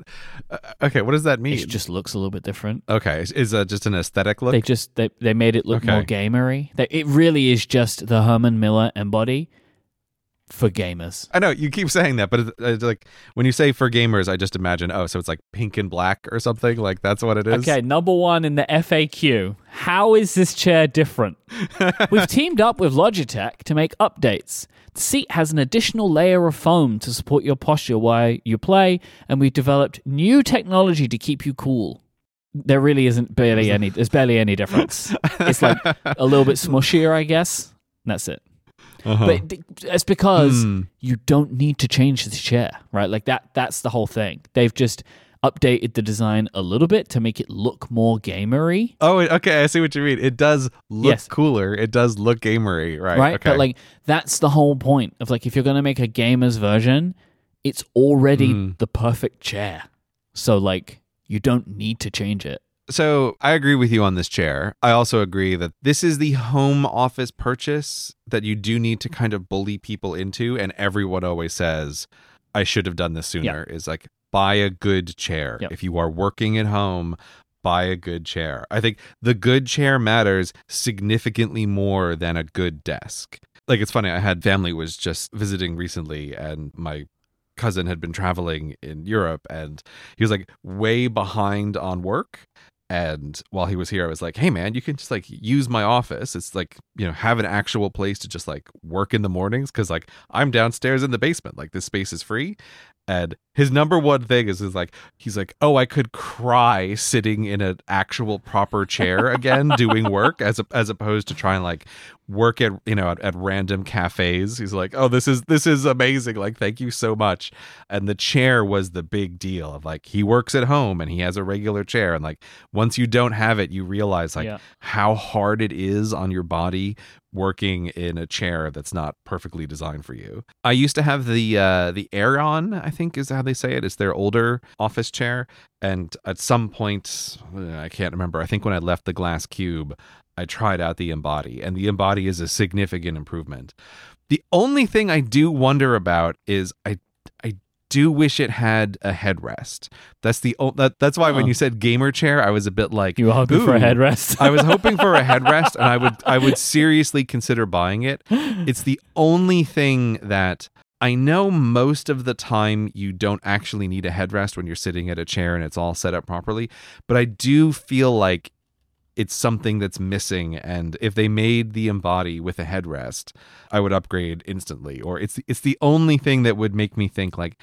Maybe I should just try out some other chairs with a headrest and see how that is. But yeah, so that, that is my only very minor complaint. there is a company called Atlas Headrest who have made an aftermarket headrest Oh, okay. for the gaming chair. Oh no, for the gaming version. All right. I figure it'll probably work on all of them because Hmm. it's probably the same, but like you got, I maybe take a look, but like, okay, send send me that link. I want to check that out. but there's this. I just googled it and it ca- I came across it, so you should you should look at this Okay. because I, I imagine that there's probably quite a lot of people that feel the way you do, Mhm. especially now. There's the gamers. How does it connect? It connects. I can't work it out either. I, I like hold on. I need, hold on. I I can't I can't deal with the suspense. Let me look at let me look at the back of my chair. Where does this? I don't understand how it fits. Is there a thing that comes? Oh. Huh. I think it maybe just clips on to the back piece. Yeah. Okay. The gamer chair might be different. I'll, I I will have to investigate more than in the middle of our podcast. Yeah. I think the gamer chair has a slightly different connector at the top, but I can't tell if I just pull apart my chair if it has that same piece. It's a No, little bit it's- unclear to It's tell. bolted on to the oh, oh, I see. right. They've done a good job of making it look like it was made by Herman Miller. Oh, um, uh, okay, right. Uh, thank you. I, I would have pulled apart my chair to see where this plugs in. It, it looks so integrated. I thought I was looking at a different part of it. Okay, sold immediately. I don't know how, but like, just try and triple check that it's it's not just for the gaming one. Look, ev- even if it's not for the other one, I'm going to try to make it fit. I got a hammer. I can make it fit. And I'm sure you have a black chair, so yeah, they have a black one, so you probably don't even need to worry.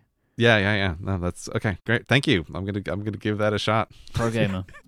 yeah, for all my yeah, I mean. I understand why you would want that. Like, I've never wanted it, but you do that leaning back thing that you do when you think. Oh, I guess that is the difference. Yes, I lean I lean back much more.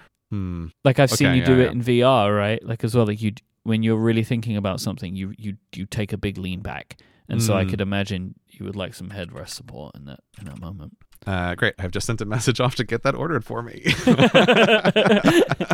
I mentioned earlier about my charging woes for Mhm. my devices. I use a variety of products by close friends of the show, Studio Neat. hmm They make the Material Dock line of products. Now, The products that they have now available are all focused around having a Qi charger, having like MagSafe chargers built into the products. Mm-hmm.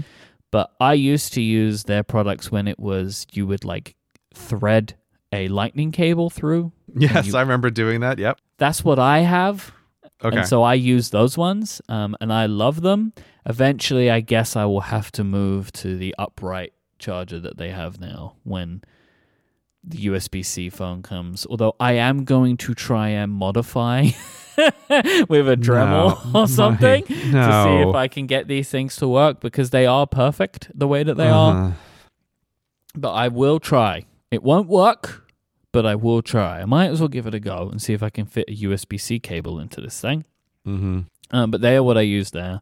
And I wanted to just give two recommendations around charging solution things. My preferred delivery of power is Anker stuff. Mhm. And Anker make a selection of the GAN charging products now where you can have like a couple USB C power delivery and a regular USB. I just have one of those just plugged in to a charging port on my desk and I can just swap out cables and I really like them for that. Mhm. But my main recommendation is the uh, Meross Smart Power Strips. This company, Meross, makes a surge protector which you can turn on and off with HomeKit, but you can also break Oh. out every plug into its own individual HomeKit addressable switch. Oh wow. So it's like six power outlets and also USB. They come as a group in HomeKit, so you can turn it all on and off, or you can break it out into seven. So you have six plugs and then the USBs, Oh wow. That is killer. right? And so you can have different automations for different things. So like I have like an automation that if I have my there's one that's just called iPad and it Mhm. will just turn on and off at random parts in the day to keep the, the iPad charged. I have at home we have a lava lamp. The lava lamp is plugged into one of these and it will just turn the lava lamp on and off for a Mm. few hours in a day. At home where I have like a bunch of I have like a basic what I call like the network closet, right? It's just got like all kinds of things in there from Yep. the alarm system to the internet and all that kind of stuff. And I have each of those set individually. So if I need to power cycle one, I could just do it from my phone. Mm-hmm. Meross products are great, and I'm a big fan of them. I actually don't know if they are available outside the UK. This might be one of the very rare things where it's UK only because I believe I believe this product comes from the Hong Kong market, I think, and we have the same power outlets. If they are available outside, great, but America, you have a ton of things. So yeah, we haven't even gotten into the world of HomeKit stuff, but this is this is always the great pain of living Yep. in the UK is Yep. there's so much cool HomeKit stuff. I'm like, oh wow, I want that. And I was like, oh, it's not available in the UK. But this is the one. This is a great one that we can get. Meross. make- Finally. they make loads of HomeKit products as well. Like they have like a whole set of things that they make, indoor and outdoor power solutions, and like it. That really, they they make some super cool stuff. I've been very happy with my Meross products.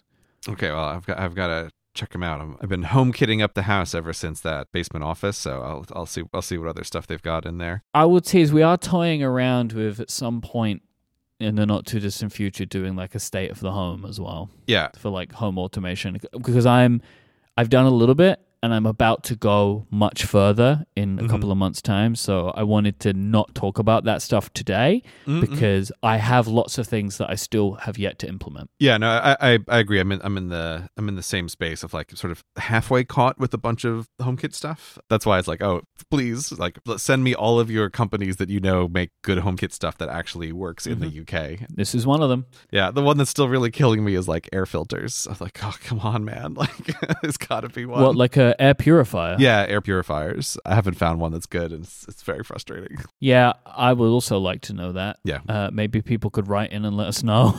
we can leave this as an exercise to the Cortexans. Yeah, I think Meross make a smart Wi-Fi air purifier. Works with Apple HomeKit. Oh, okay. Well, I'll, I'll check it out. You look at that and let me know. the, I, I will. The thing that's been killing me is like the, the reason I was interested in just like oh the sockets work with HomeKit is trying to like find stuff that if there's no UK version of oh it's HomeKit at least I could just control it with a socket. So I have that with like a couple of space heaters. But as far as I could tell, it's like all of the air purifiers if you try to turn them on with the socket, they like require some additional confirmation. And I hate it. I thought I had solved it with the exact same thing recently. Yeah, And yeah. That's nope, like you still need to press the on button. You It's turn like, it oh. on, and it's like, come on, man. I'm looking at it now. The Meross Smart Wi-Fi air purifier. okay, great. I will check that out, and I will report You back report back. if we ever do that state of the home show. hmm When it comes to what's on my desk, Grey, there's always something on my desk Yeah. every single day. It's called the Sidekick Notepad. Oh, Sidekick Notepad. Is that on your desk every It is day? available on my desk because it is perfectly made to sit between me and my keyboard. on sale at cortexbrand.com. I swear I didn't set this up, but I just realized, like, oh yeah, C- can we say that we're trying to make Cortex Brand one of those companies that's if you like one of our products, you like lots of our products? Like, our, I know our lead designer spends a lot of time making sure these things are nice in absolutely every way. I guess it's what we're hoping to achieve, right? Yeah, Like yeah. that's kind of the goal because it's what we like. Mhm. That there are certain companies that you can just keep buying any product that they make and know that you're going to get some kind of consistent experience Mhm. from that. So, like Herman Miller is one of them. Yep. And Bellroy is another one. Peak Design is another one. And so, yeah, my hope would be that in a few years' time, people would consider us the same way for the things that we're making of like, oh, I want this kind of product. Cortex Brand make it. Well, I know I'm going to like that. Like Mhm. that is a goal for sure. We just we need to get more products out. You know. yeah. How hard can it be to painstakingly make a new product? How hard can it be? Can't be hard at all. All right, I'm going to use this as an opportunity to transition from office stuff to exercise stuff because I feel like my office is also half exercise room. I mean, so many office buildings have gyms in them. We'll say this counts. Sure, that counts. Right? I've got my City Sports treadmill, which is the treadmill that I use when I'm at my standing desk and walking. I can't wildly recommend it. I can simply say it is the one that has lasted the longest without breaking, is maybe the way I would say it. Sort of like this weird market of wireless chargers on Amazon. It's always different companies every time you go to buy one.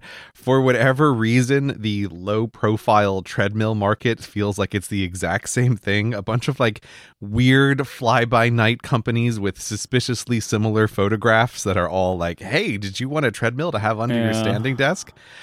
I just don't understand why there doesn't seem to be a reputable vendor in this market, but I don't know. Maybe some spaces are just that way. But clicking through product photos on Amazon for this kind of stuff is very weird. You're like, are all these companies the same company? Are they different companies? I don't understand what's happening. Our, I was saying now, chief revenue officer at Relay FM, Carrie, got a Mhm. promotion recently. Congratulations, Carrie. Congratulations. Uses a company called Walking Pad. Walking pad. Okay. Yeah, and she's very happy with this product. Walking pad. All right.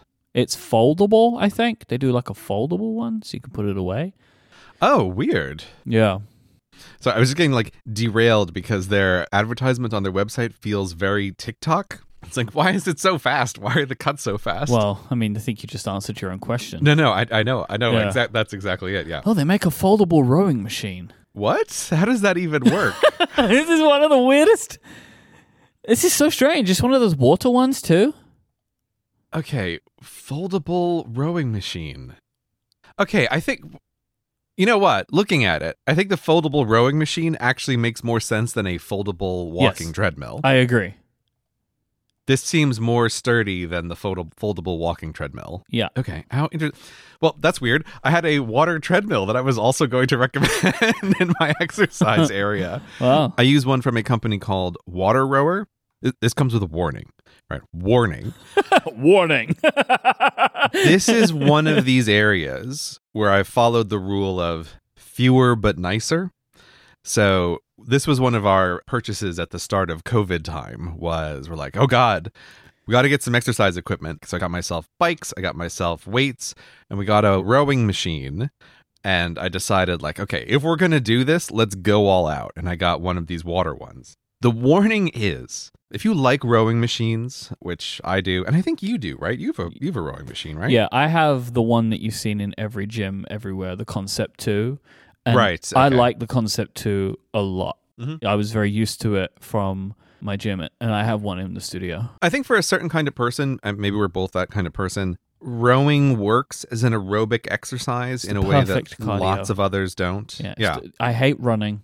Yeah. The cross trainer is a nightmare. You know, and I like most rowing machines. Mine does. I think yours might too. They have like you can put a tablet on it. Like it's got a mounting place. You could just Mhm. like watch a video and just row. It's great. What I really want is I want my VR headset to work with my rowing machine. That that is my dream. Uh, I want to be able to like look around and and see a little Now, lake. that is interesting. I like that idea a lot. Yeah. When I was looking, do you ever come across Hydrow? No. It's like Peloton for rowing. You are not selling me on No, that. But okay. This is why I ended up not doing it because it was really expensive and also required a subscription. But they have like a screen with instructors who are rowing on open water. oh, weird. Okay. So they are like doing the class and they're out on open water and you're rowing along with them. And I always thought that was like a really nice idea. So, similarly, yes, how great would it be if you could put on a headset and be rowing on open water in VR, right? That feels like the way to go. I just realized that the name is more clever than I. It's Hydrow, like row. A great name. Okay, I get it. But anyway, I don't know if it w- worked, but that was one of the very first things in like early COVID days. I was like, come on, someone must have made like a VR rowing thing that I can use. But I realized. Uh, like that was basically when I didn't quite understand how VR really works. I was like, oh no, this is a much harder problem than I first thought it was going to be. But that would be one of my top requests is for someone to solve this problem. But so anyway, my warning is this. If you're a person who likes rowing as aerobic exercise, if you ever use a water rower, you will not be able to go back to the regular rowing machines. I feel like it's such a better experience that it kind of instantly ruins you for using any of the other machines. And I actually told this to my same cousin who was visiting, where he's like, Oh, hey, you've got that rowing machine? I was like, Listen, buddy, I got to warn you about something. Like, do you use rowing machines a lot? He's like, Oh, yeah, I use them in the gym all the time. I'm like, Okay, you might not want to do this because the experience of the water rower just like is much nicer and you will find the gym ones more frustrating. And he took my advice and skipped using the home rowing Why? machine because What's, of what's that. so much better?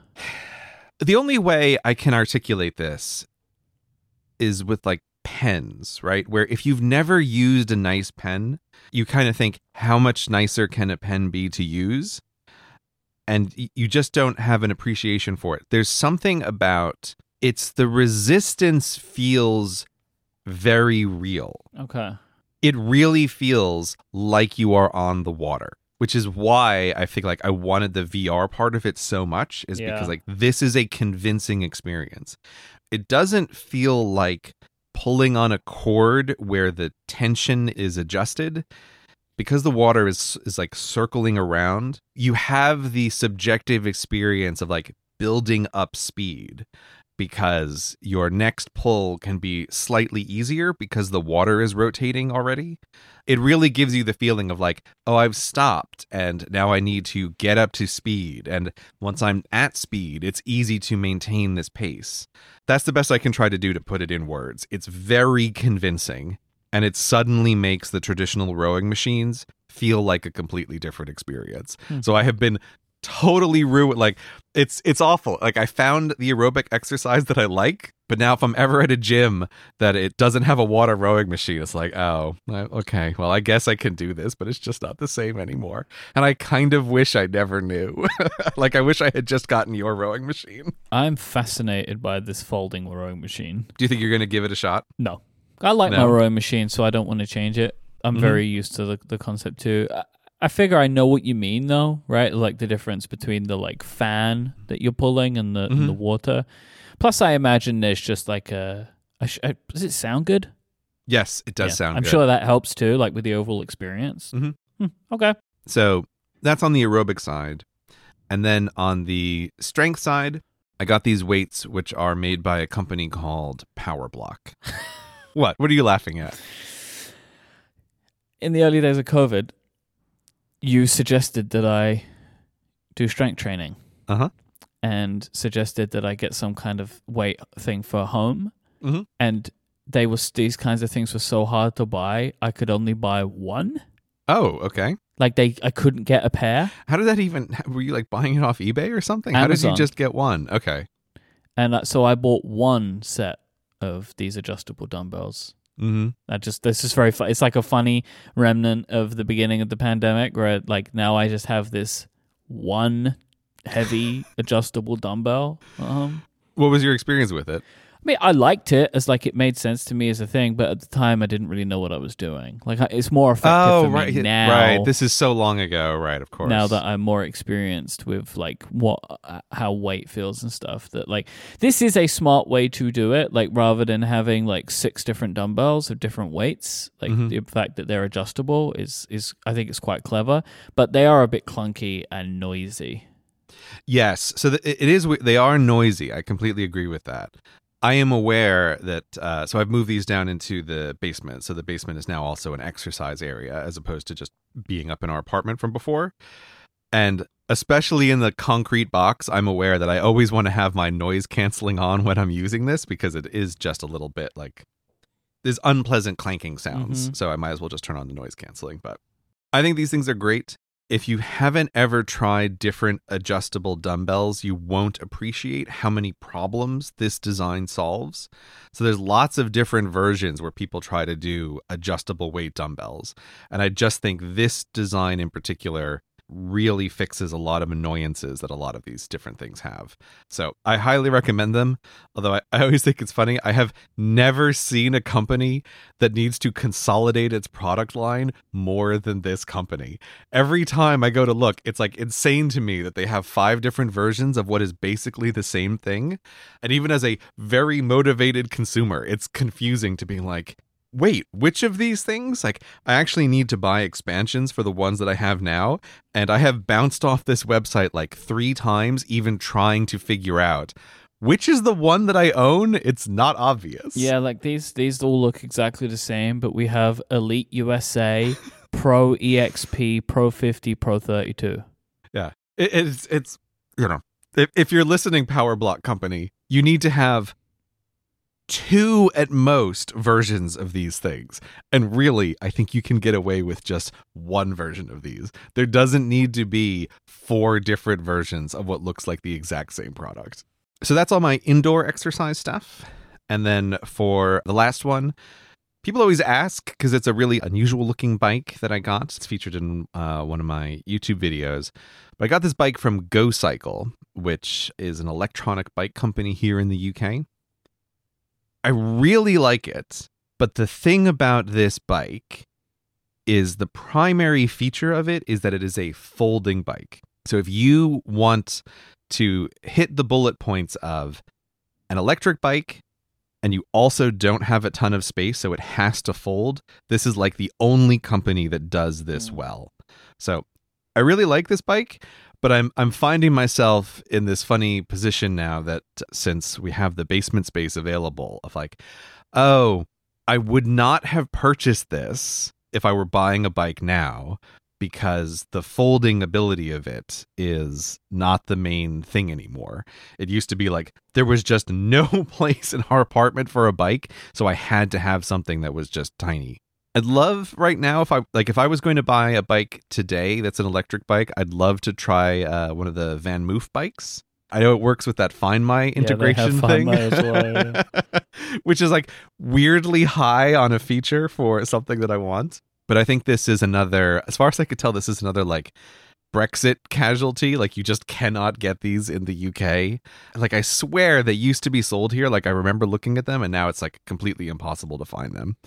I would still say, like, for anyone listening, if you want an electric bike and you want something that folds, Go Cycle is like the only game in town that's good. I'd love to try a Van Moof, but I just can't get my hands on one. Well, I just gone on their website and they've got the Van Moof S4 available in June. Oh, in the UK. Yes. Okay, all right. Oh, then- oh, Well, oh, great. Well, now I'll be tempted for. These are like- These are something special, these bikes, right? Like I can see it. I don't know if it's three thousand pounds worth of bike. no, but I they, know, I know. They like, look so stylish. Like they it's one of those things where it's like I feel like you would feel value Mhm. when using it, but it's a lot of money. Yeah, no, it is is a lot of money. I mean, you want it to have Find My built into it if you're spending that amount of money on it because Yeah, I mean, even with my Go Cycle, it's like I will never leave that thing locked anywhere. That is entirely for like I'm enjoying riding around, and then I come back home. Great. like- I have just found what might be potentially the greatest add on purchase I've ever heard of in its description. Okay. All right. This is £328, one off payment for three year coverage. If the unthinkable happens, our bike hunters will hunt your oh, bike Oh, yeah, down. yeah. They call them bike hunters. That is the best name.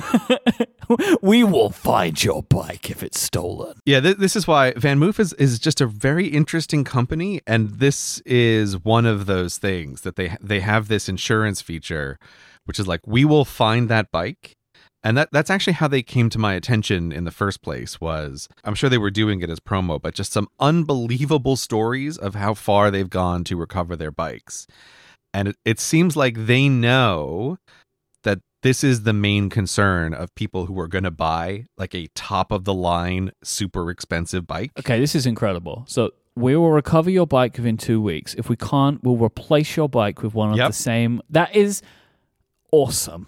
But it is the only way you can sell a three thousand pound bike. And I know you have to pay more to add this on, which like a three thousand pounds, could you not included it? Like I don't know, but like that is. I uh, I think that, I think that's fair as an add-on. Like I, I I don't mind companies adding that as an add-on. Again, like in a Okay. situation like mine where I would just be using a bike recreationally and it is always going back in a like locked secure place.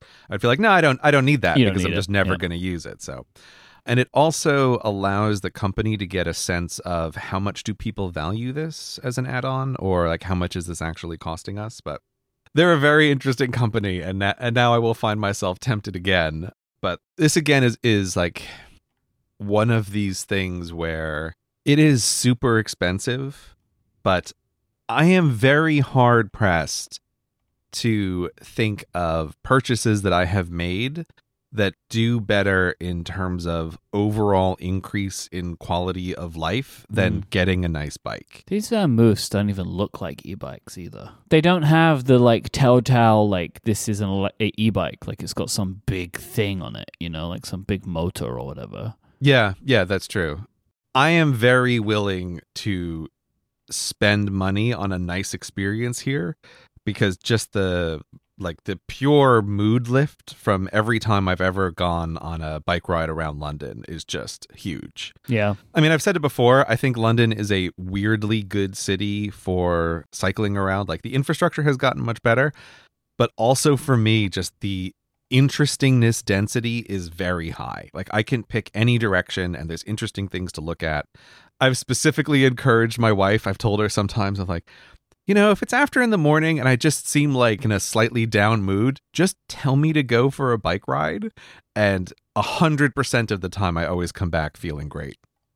So it's like you you pick areas in your life where you're willing to spend a bunch of money, and this is one of these areas of like, yeah, it's totally worth it. Like quality of life increase very high, and again, I really sort of found this because of the pandemic and kind of thinking about things to do. But I'm really glad that I kind of rediscovered cycling again in the Mhm. past few years. Like I did this a ton when I first moved to London, and then it got completely lost in my life when I worked as a teacher, and I just never came back to it. And I'm like, I'm so happy to have come back to it in like the e-bike era, which also makes things so nice. Like, I love the ability to put the bike on a kind of low power mode, cycle a whole bunch, and then for the return journey, put it on like max assistance mode. It's like it's so nice to feel like you don't have to hold back how far you want to go because you have to like preserve that same amount of energy for the return trip. Anyway, two quick additional things for anyone who does cycling at all. I'll mention this because people don't think about it, but if you are going to be on a bike, everyone always thinks about like, "Ooh, I need to wear a helmet." Like helmet is the top safety piece of equipment. No, you're wrong. The number one thing you should wear when you're on a bike, which almost no one does, is gloves. Gloves are the actual thing you need to wear. The most frequent injury, which is really bad, is your hands. So you can have very small bike accidents or just like fall off a bike because you lose your balance and you will tear your hands to shreds when they hit the ground. So it's shocking. Like, basically, no one ever thinks about wearing gloves, but get yourself a good pair of padded gloves. And I honestly think if you have to pick one piece of safety equipment, that should be the thing that you wear. Your probability of an accident here is much higher for like minor accident that is extremely inconveniencing and very painful is hand injuries when you're on a bike. But you should also wear a helmet. Yeah, yeah. I'm, I'm like I'm not I'm not saying don't. I'm just saying like no one thinks of it, and it's the thing that That's is a good PSA. Everyone knows Yeah. you should be wearing a helmet. Everybody knows this. Whether they do or they don't, that's their own decision, which isn't necessarily a great one. Yeah. I see so many people in London without helmets on, and I don't get it. Like, I really don't understand these like pick up a bike for the afternoon kind of things. Like, because nobody has any safety equipment at, all. You know, like that doesn't make sense to me. I guess what I'm trying to express here is like there are plenty of circumstances where I can completely understand why people don't wear a helmet. And a lot of recreational cycling can fall into this category of like, I'm only on protected bike lanes, or like I'm out in the country and I've just brought a bike, right? So like there's there's literally no traffic. I'm just doing whatever. And I just think in any of those circumstances, you should still be wearing gloves, right? Even if you think like I don't need to wear a helmet for, you know, reasons that you've decided on, that's fine. You're insane to not wear padded gloves if you're on a bike. That's my take on this. Public service announcement over. And mm-hmm. then final thing I'll mention for bike stuff. A thing that I thought was a total gimmick, but is also massive quality of life improvement, is companies make these automatic electric tire pumps. And I bought one just on a whim to see if it worked from a company called Cyc Plus, C Y C Plus. It's amazing. It's just like a big tic tac shaped thing that does the air pumping of the tires for me. But like I, you know, it's a bit like the water rower. I never knew how much it mattered to really hit the maximum pressure on the tires in your bike because I would just get tired from doing the manual one and I was like impatient getting ready to go. It's like, no, no, no. Just use this thing to like put the tire pressure back to max before you ride and it makes the whole ride so much nicer and to achieve that with a manual pump would take a lot of effort Mm. and a lot of hindrance before you were going to go do the thing so if you have a bike get an automatic tire pump thing i just thought it was a gimmick but it's not it's great In poking around the Van Moof website, you can actually order their new one for delivery in July. Myke you would you stop like- would you just stop stop tempting you me can just go to their website and get a Van Moof S3. You could just like order it Just right now, no, and it will be delivered in July. Shush, shush, and as it says on the website, Grey, the sooner you order, the sooner you ride. quiet you This episode of Cortex is brought to you by Fitbod. Getting fitter is something that has knock on effects in other areas of your life that you might not expect, like having more energy and sleeping better. But it can be hard to know where to start, and that's why I'm super pleased to let you know Fitbod is an easy and affordable way to build a fitness plan that's just for you.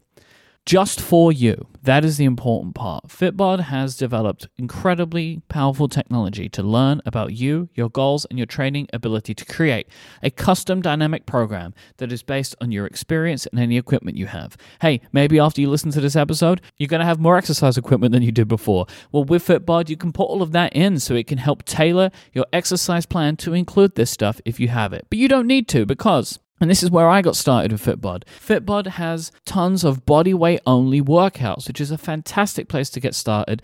And getting started with Fitbod is so simple because they have over 1,400 HD video tutorials in the app with exercises shot from multiple angles to make sure that learning every exercise is incredibly simple. Personal fitness shouldn't be about competing with other people. What you want is something that's going to work just for you. That's when it sticks and you'll see the results that you're looking for. And Fitbod knows that everybody has their own path to fitness, which is why they customize things so deeply.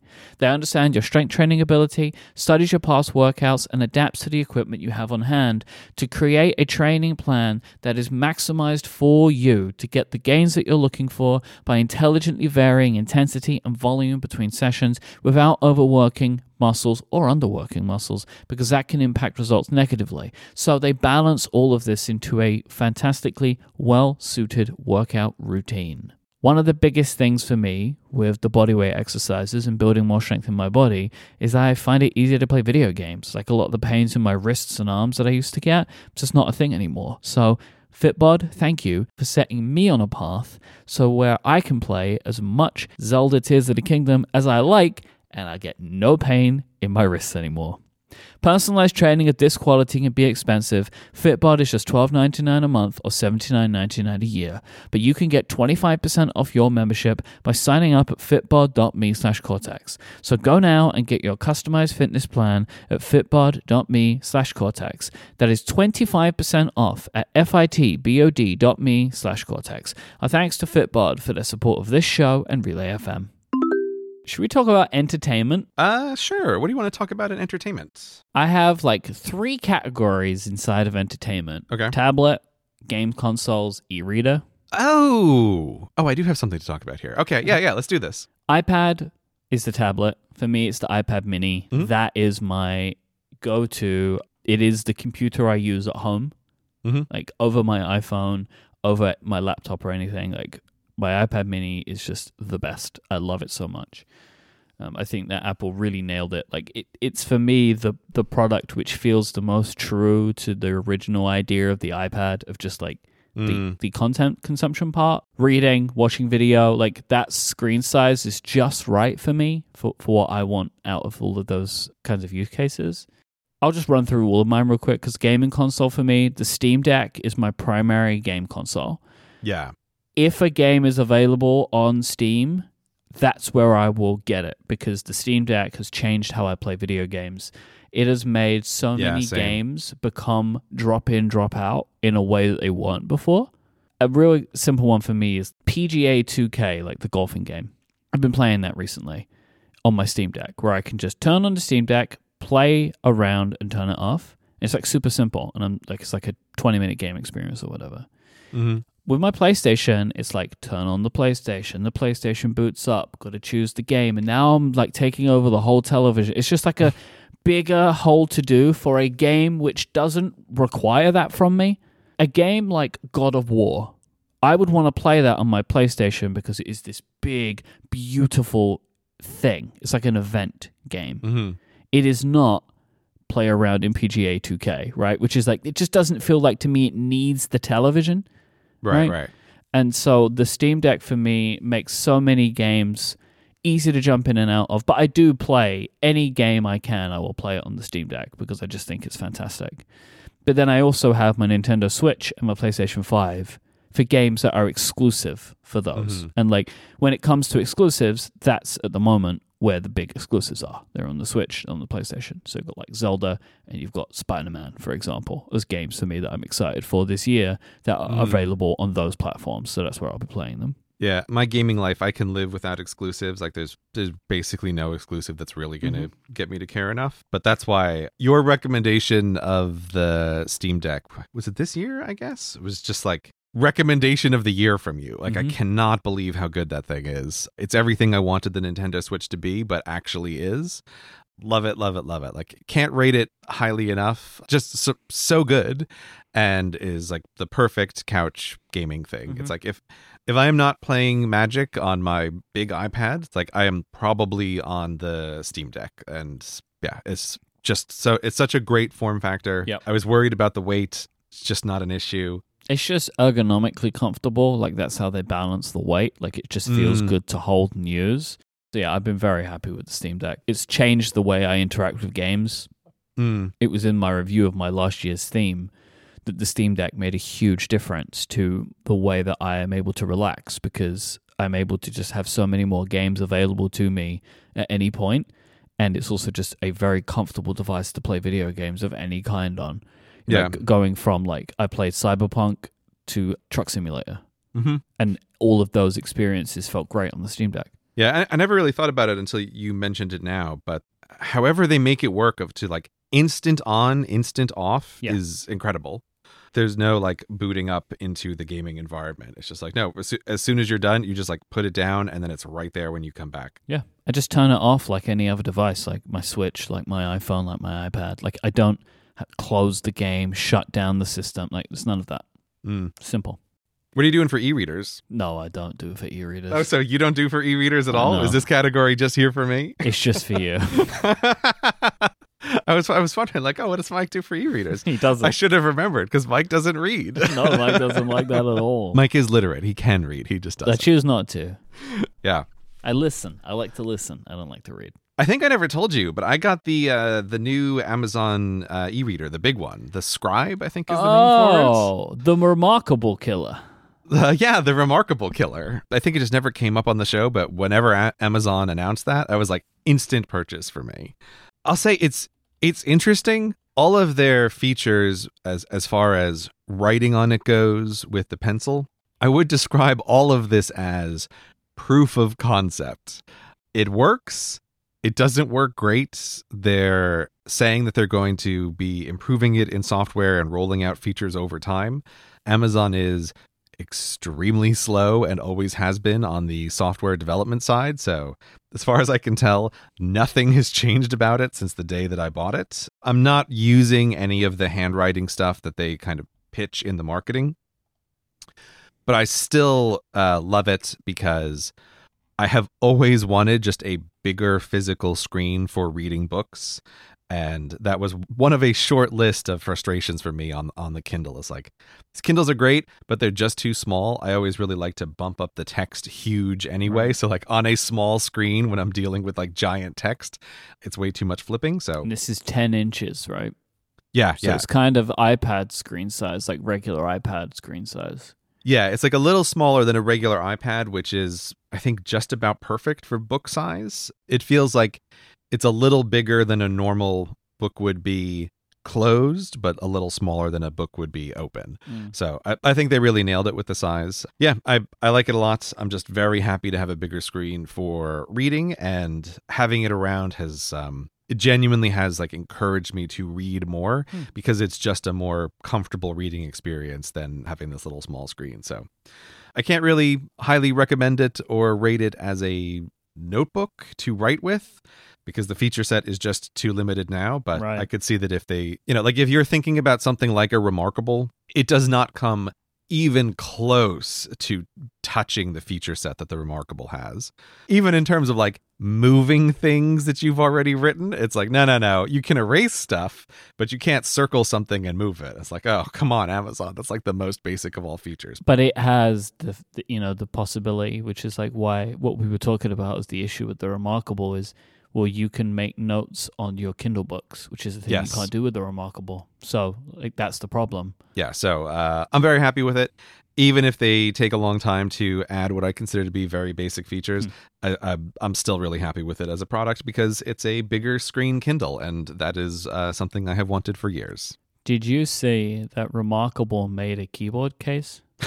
oh did they okay. Yeah, in the ongoing arms race that we've got now in uh, these types of devices, it's called the Type Folio. Hmm. So you can now turn the Remarkable into a laptop, Right. essentially. everything becomes everything Yeah. else And they have an app on the iPhone that the notes that you type and draw will now go to.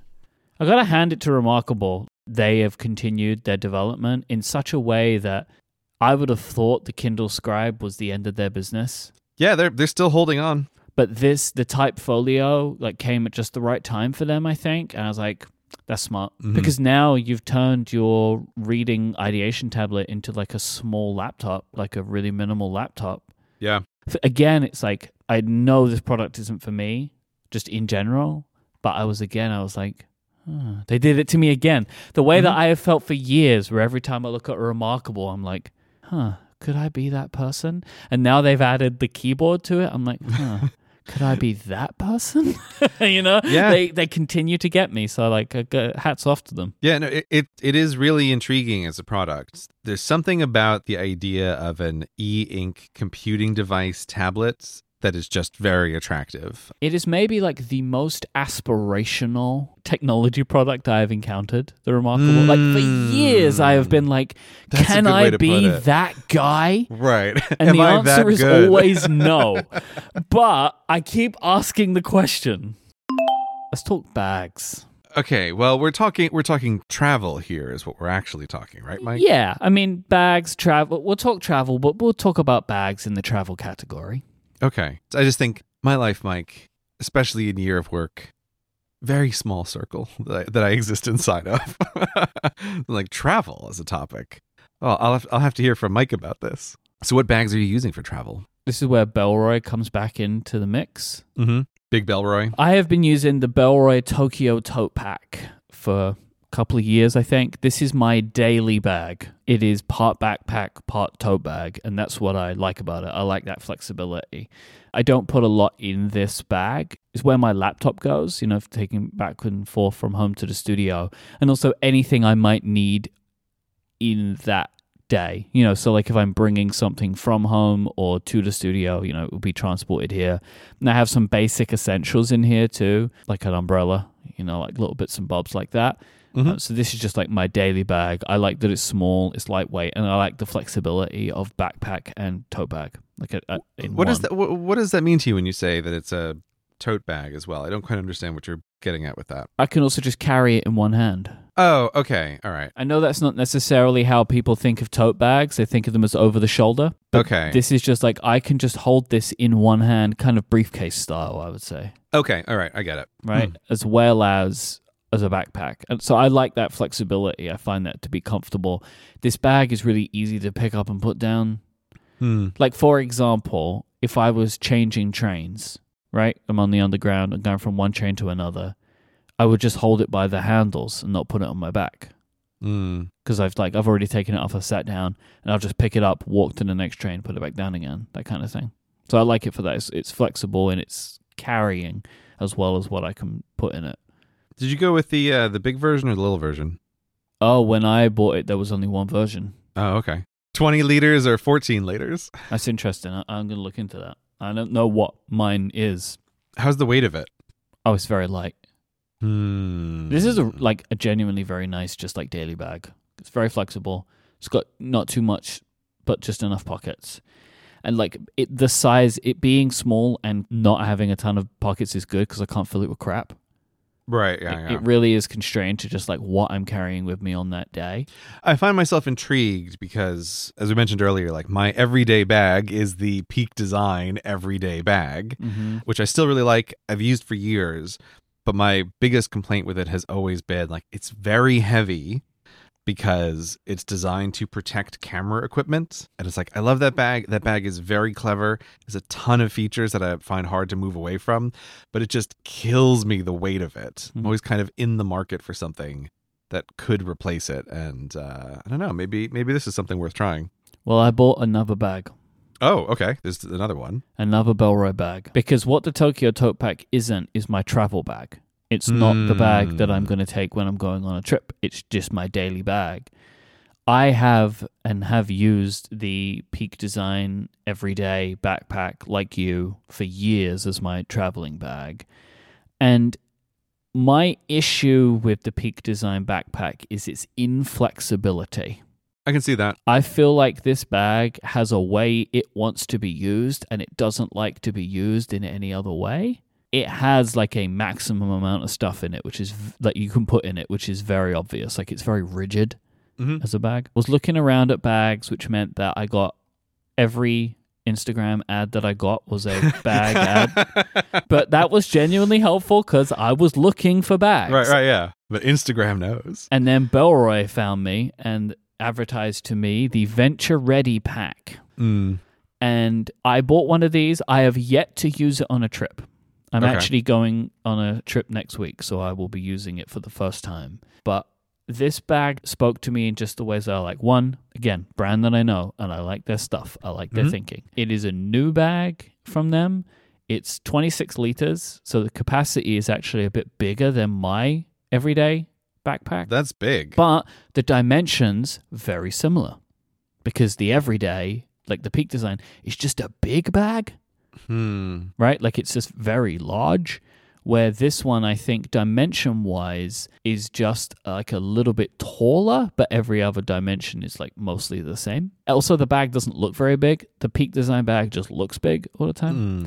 This bag has like a lot of pockets, a lot of organization. I like that it's just kind of like a big open bag. Like that's kind of what I want, just like a big open pocket, and I can just put stuff in it. It sits flat, has a specified pocket for an AirTag. Perfect. So yeah, I'm gonna try it out. But this is this is the bag that drew me in recently, and it's the one that I'm thinking is I'm pretty confident is going to replace the Peak for me because I think I've kind of reached my end with that bag. Mm. It's interesting. I, I I wish there were more photos of like the inte- like different packings for the interior because it looks like it has a bunch of like pockets on the side, but you're saying it's, it's sort of like a big hole. It has like some pockets inside, and it has a pocket on the top. It has a couple of pockets on the top of the bag. It doesn't have external side pockets like the Mm. Peak Design does, but it also has one of those like privacy pockets that you could put like a uh, passport in the back or whatever. Hmm.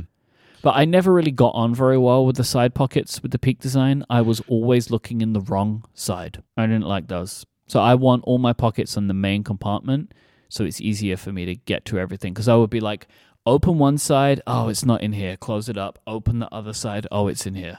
Like Yeah. whatever it is I was looking for. So just like the system of the bag is very good, but Hmm. it didn't ultimately, I don't think it really worked for me. So Yeah. I'm looking for something else. This is where I have landed for now. Hopefully, it will be where I stay. Yeah. Backpacks are tricky because I. I think the thing for me that like why do I still use the everyday backpack is because like my problem with backpacks is sort of what you just said that you wanted.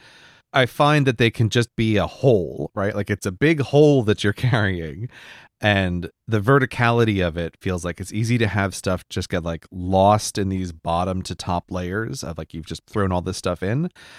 And that to me was like the killer design feature of the everyday backpack is the ability to open it up sideways. So like I never used that backpack in portrait mode in a sense.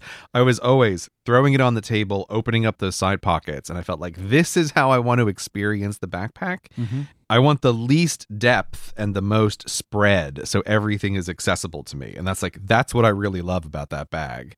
And I just I haven't seen anyone else do that.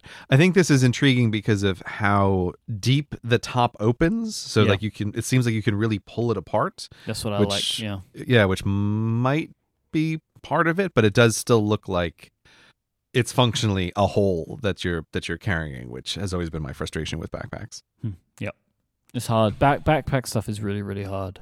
Backpacks are one of these things we've said before like some markets are, are functionally infinite in size because everybody wants different things mm-hmm. and backpacks feel like one of those markets. Like there can never be enough backpack companies for the things that people want out of their backpacks. It's just like a market that can never be satiated.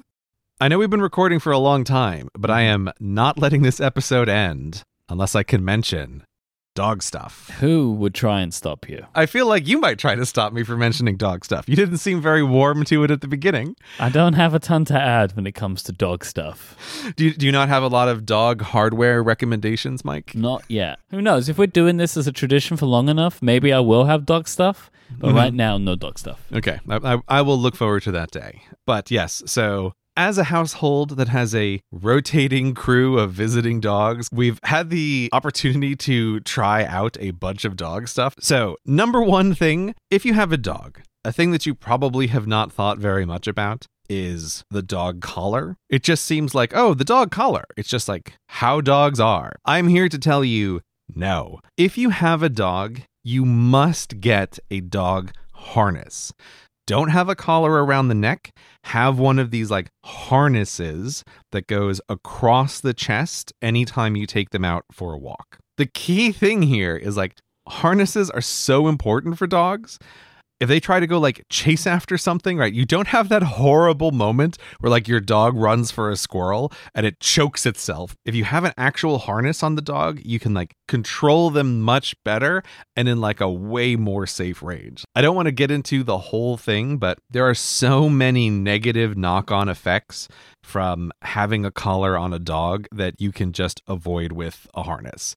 They can get all kinds of like nerve damage from the collars. It's no good. So I don't know like globally a company to recommend, but here in the UK, my wife and I we use a company called Fleece Dog Harnesses. They have a bunch of great harnesses, and there's another one called Cozy Dogs. Both of these are companies that make like really nice, really soft harnesses that are comfortable for the dog and also better for you as the person who is actually walking the dog around. I feel like I see Julius-K9 everywhere. Uh, which one is that? and it's just like one of the weirdest like brand names that Oh, yes, I know this one. Yeah, the Julius-K9 branding is very funny. it's just I don't understand it. Who's Julius? I don't know. Um, don't get me wrong. If you have a Julius-K9 har- harness, I, I think that's like a million times better than a collar, like anything is.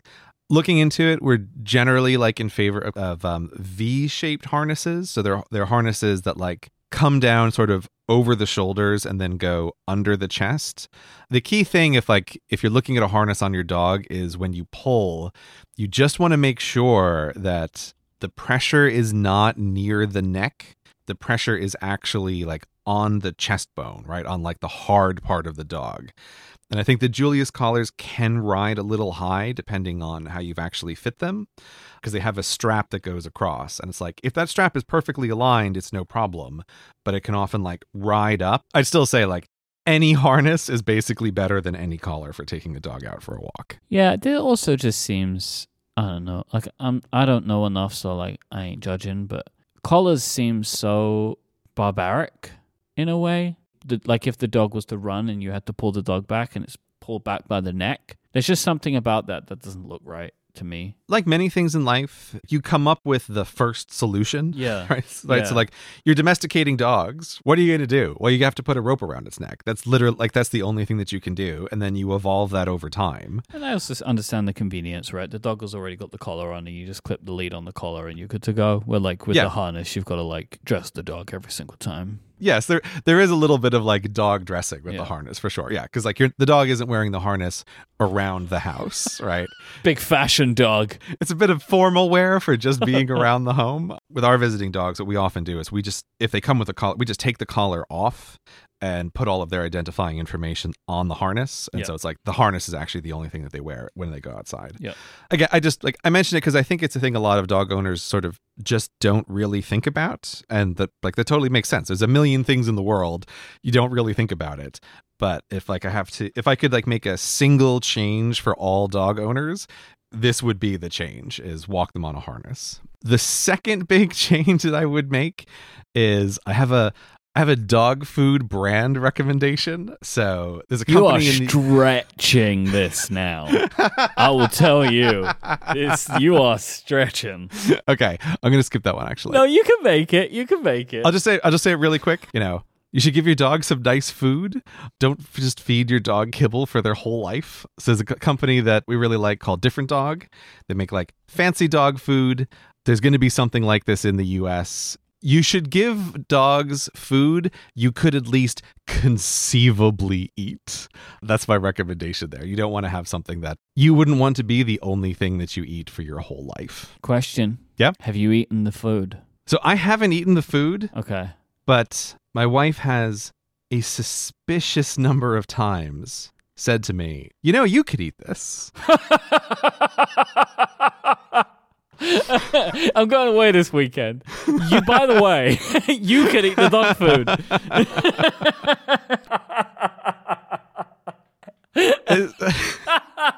it's o- it's always been like the tone that I get from this is a little bit of like my life would be a lot easier, right?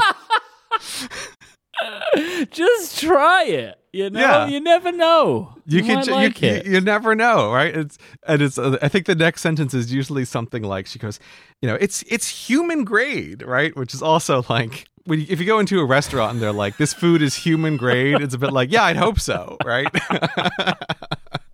I mean, I'm looking at the pictures, Grey, and like someone could give me this, and I, I don't know if I'd be mad. I'll let you try it the next time you come over. No, I'm good. That's incredible. Oh my god. So here is a human slash dog recommendation. Hardware wise, I guess this is kind of health wise. I recommend that everyone should try a electric toothbrush.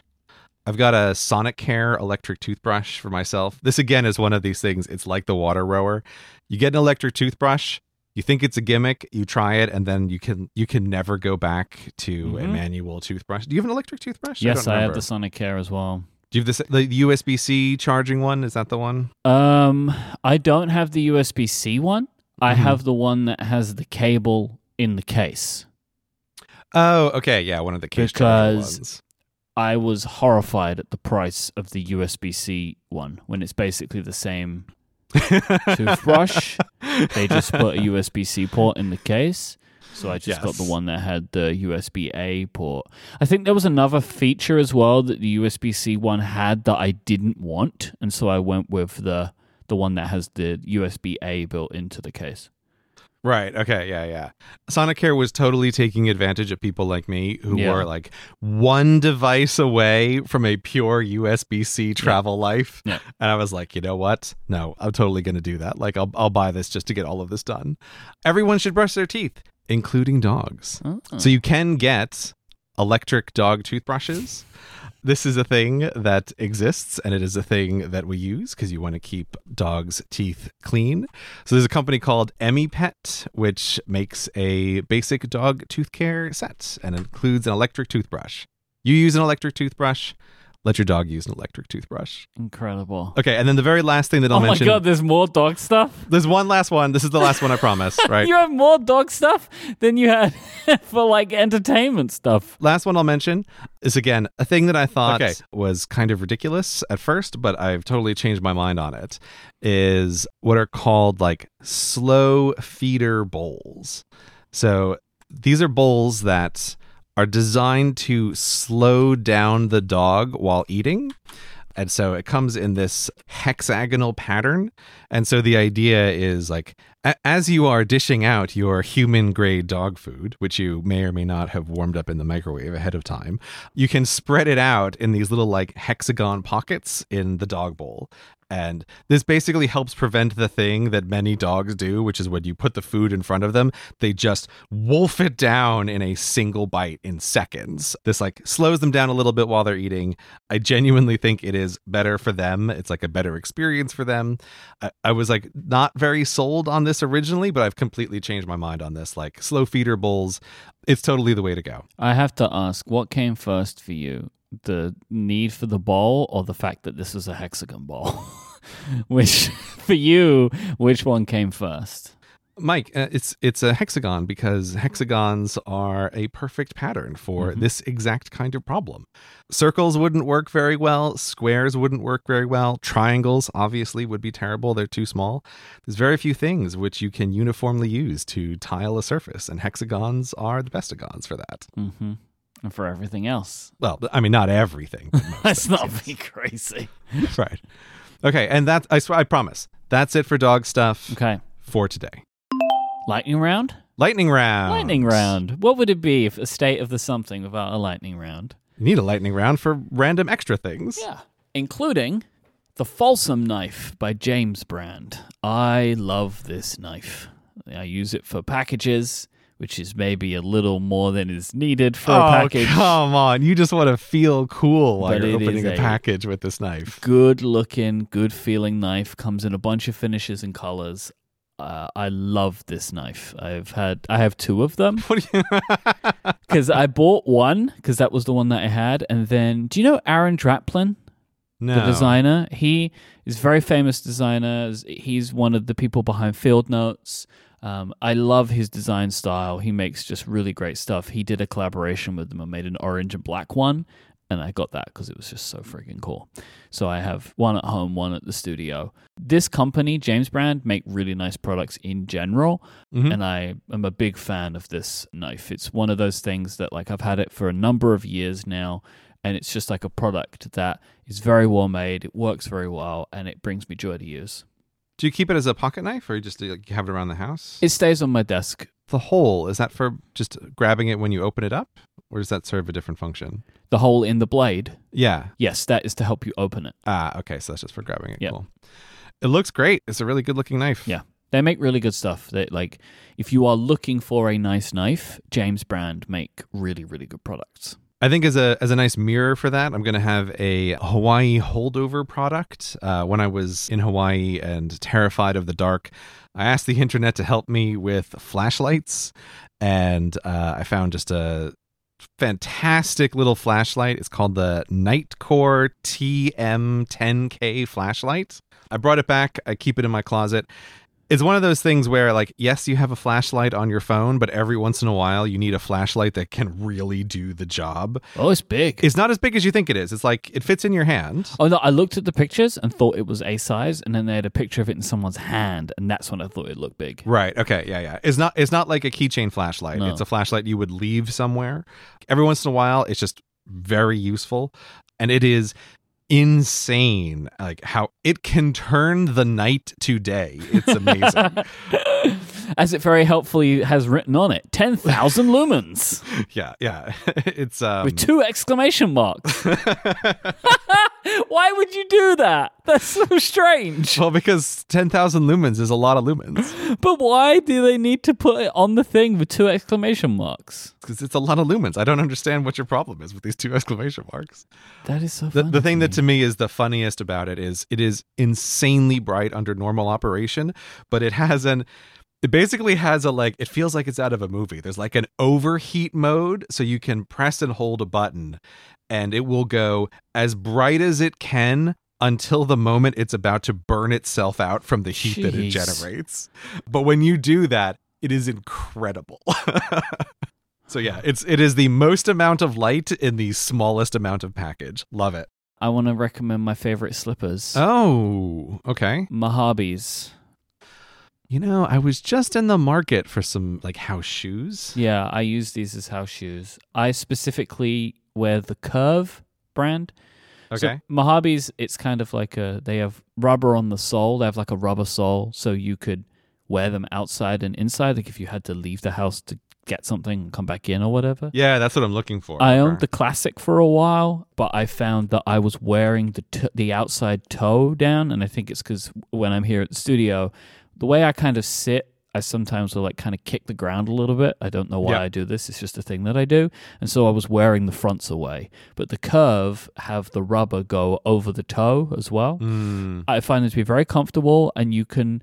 What I like about them specifically is they have this kind of like elasticy part on the back, so you can choose to either step into it like a slip on and wear them Mhm. like slip ons, and that kind of rubber area goes down, or you can then pull it up over the back if you were, say, walking outside and you didn't want your shoes to fly off. Oh, nice. That's a nice little feature. Yeah. Yeah, I've I've had I have these at home.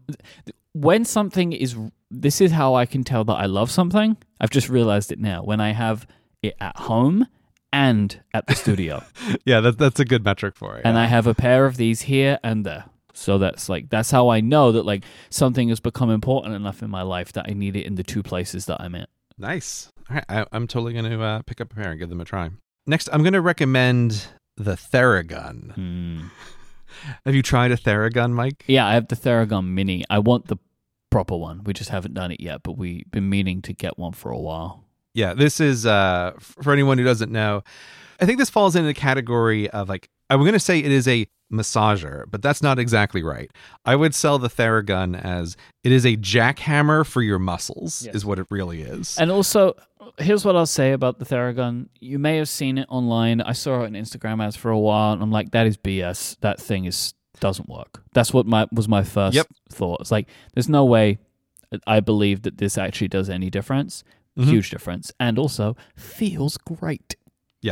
This was a piece of equipment that also became critically important when I started exercising more. Mm-hmm. I was realized like, oh, this is actually a thing I need to try to help like smooth not smooth out, but like you need to jackhammer your muscles sometimes, like when you've exerted them. So like on like quadriceps in particular, I find like, oh, if, if I've had a hard leg exercise, like Yep. using this really minimizes soreness the next day. Yep. But in particular, like I've kind of mentioned a couple times over the years, like I have a problem where I have um, some of my back muscles will spasm and lock Mhm. in what I can only describe as in my ability to remember. I can't remember anything more painful than, than when this happens on occasion. And the Theragun as a jackhammer for muscles is the is like a thing that can really take that from impossibly painful down to like tolerable and I can move again. So this is a thing that has become an an absolutely critical piece of like travel kit for me is I got the mini version that you have and it's like I will not go anywhere without that thing.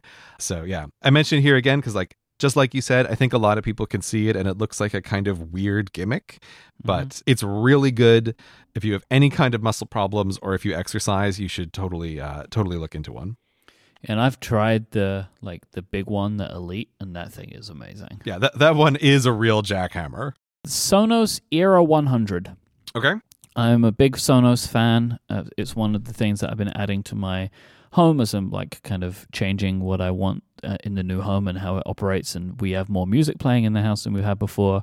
And I originally bought the Sonos One speakers Mm-hmm. And they are like they were very good. I liked them a lot. One thing I didn't really know, and it didn't bother me, but I just didn't know that the Sonos One is a mono speaker, and the Sonos Era 100 is a stereo speaker.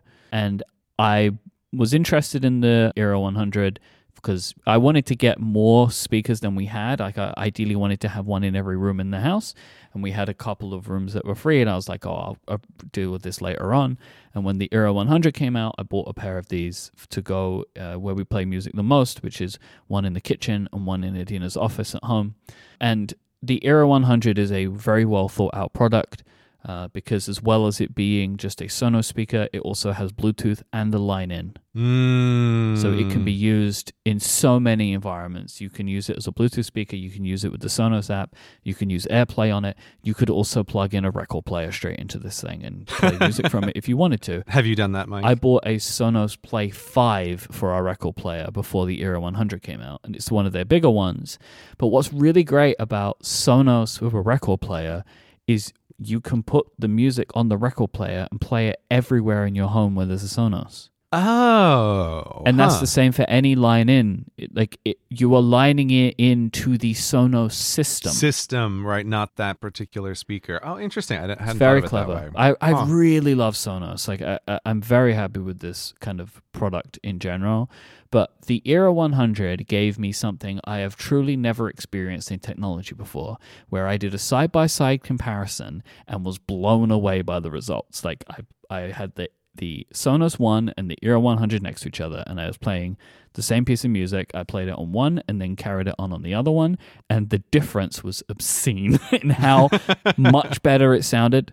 And so, yeah, I really love Sonos products, and I think the Era 100 is like a great starting point if you want to consider a better home audio system. In the UK, it's £249. And I think for a speaker of this quality, that is very fairly priced. Okay, my last lightning round recommendation the Ember mug and cup. So, Ember is a company that makes cups that will heat your beverage to a desired temperature. And they also make a travel thermos, which does the same thing. So both the cup and the mug, they have a little battery in them, and uh, you put your beverage in. Once on your phone, you can like set the temperature that you want things to be at, and then the battery will do its best to keep the temperature of your beverage at your desired temperature. And it has a little coaster that it uses to charge. Oh man, I just went to their website this yeah. is so smart, and I didn't know about this. I think it might be in America only at the moment. They make a baby bottle. Oh wow, that's that great! I didn't know that. That's such a good idea. That's very clever. yeah. Anyway. Yeah. No, I think I, th- I think that's a new one. Yeah. The the thing about this is, in some sense, it's like the opposite of what I was saying before with the bike, where it's like, oh, I have a big quality of life improvement from this really expensive product. Now, an Ember cup is more expensive than a cup, right? But the I, I think for like single products in terms of quality of life improvement per dollar per use, the Ember mug has to be one of like the best uh, expenditures of money I've ever made. It's like I am drinking coffee all the time and having it just always be nice and hot is is like such a luxury So I am surprised at how much I like this. Mhm. I had tried before some of these little like heating pads for coffee cups. And it's like, and it worked fine. But the difference with the mug is like the ability to keep it at a precise temperature is really great. I know you would also appreciate not feeling like a constant fire hazard on my desk, like a hot little plate is, Yeah. is very nice. this is better than that for sure. yes.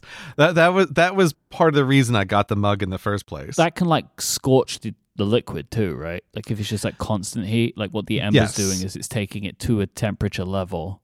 Yes, it's it's not just constantly heating it, which is a thing that, um, depending on how picky you are about your coffee, the constant heat can make it go bitter faster. Whereas like the ember trying to maintain a temperature is is different from just I have set it on a tiny stove, which is on my desk to keep it warm. And the real killer thing for me has been the mug version because now that I'm spending most of my mornings in the basement to write, it's like, well, I don't have coffee making equipment down there. And so I just like fill up the mug, bring it downstairs. I've got one of the little charging discs for it there. And so this way, it's like all morning while I'm working in the basement, I have nice and warm coffee in a way that, like, the, the thing that's really nice about it as opposed to like why don't you just get a thermos is a thermos can keep the coffee too hot right like i make the coffee right in the morning and then put it in a regular thermos and then it's too hot most of the time so it's like that perfect temperature so nice i really love it. It's again it's a thing that seems like a frivolous purchase but it hits like high frequency in my life. Nice like quality of life increase. Divide that by the dollars spent and it's a complete no-brainer purchase. Love it. I will finish off with another liquid focused purchase. oh Uh, good. The LARQ pitcher, L A R Q. So I had a Brita filter pitcher mm-hmm. and was unhappy with it for two reasons. One was the f- like it's a, it's like filtered water, right? And Mm-hmm. I mean, one thing is I'd seen that, that they can get moldy the filter area, which isn't great. Mm-hmm. But also, it frustrated me that when you would put the filter into the pitcher, you'd press the little button on the LCD screen and it just ticks down on a timer. But that timer doesn't mean anything Yeah. except time. Right. and then it's like, the time's up, replace the water. And it's like, you've got no concept of how much water I've put through the system. mm, Like, if I go away for two weeks, that's two weeks off of the timer, even though I've not actually used the filter for filtering the water. hmm So I was looking around and found LARQ, and I was aware of LARQ because they made a they make a bottle, like a water bottle that has a UV light inside of it for killing bacteria. And they make a pitcher that has that. So that was part one. So like the idea of there being the potential for less bacteria buildup inside of the pitcher. And so it filters the water with a UV light as it passes through, and then also does a self cleaning with the UV light, which is great. So obviously you have to clean the pitcher, but I like the idea of the UV light there to kill off bacteria. But my main reason for this is it has an app which you can connect with Bluetooth to the pitcher. It's very simple, but it tracks the amount of water that passes through the filter Hmm. and tells you to replace the filter once the amount of water has passed, rather than it being on a fixed that's- timer. That's that's what I, I've got one of those Brita filters as well, and I, th- I think you've you've kind of nailed my vague unease with them. It's it, I- I've this is one of those areas where I just thought like, oh, this is just what it is. This is better than nothing, but I don't really like it, and I don't have very specific complaints. But uh, yeah, I feel like you've you've just addressed some of my like, I don't like this about the Brita filter thing. Like pressing this button on top, it's never felt good. Like I know you're just a timer counting down. I don't like that at all. So yeah, this this looks really good. I think I'm going to give this a try. Yeah, I I like the filter too. Like it does a good job. The battery in the in the UV thing lasts a while. Like I, I think it's good. And you know, and if you want to, it gives you stats about how much water you've drunk. You know, like you can you can see that in the app.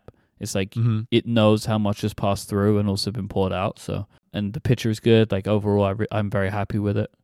You know, like with all of these things, you're then buying the filters. from Mhm. them, but they do them on a subscription, and you know it's easy enough.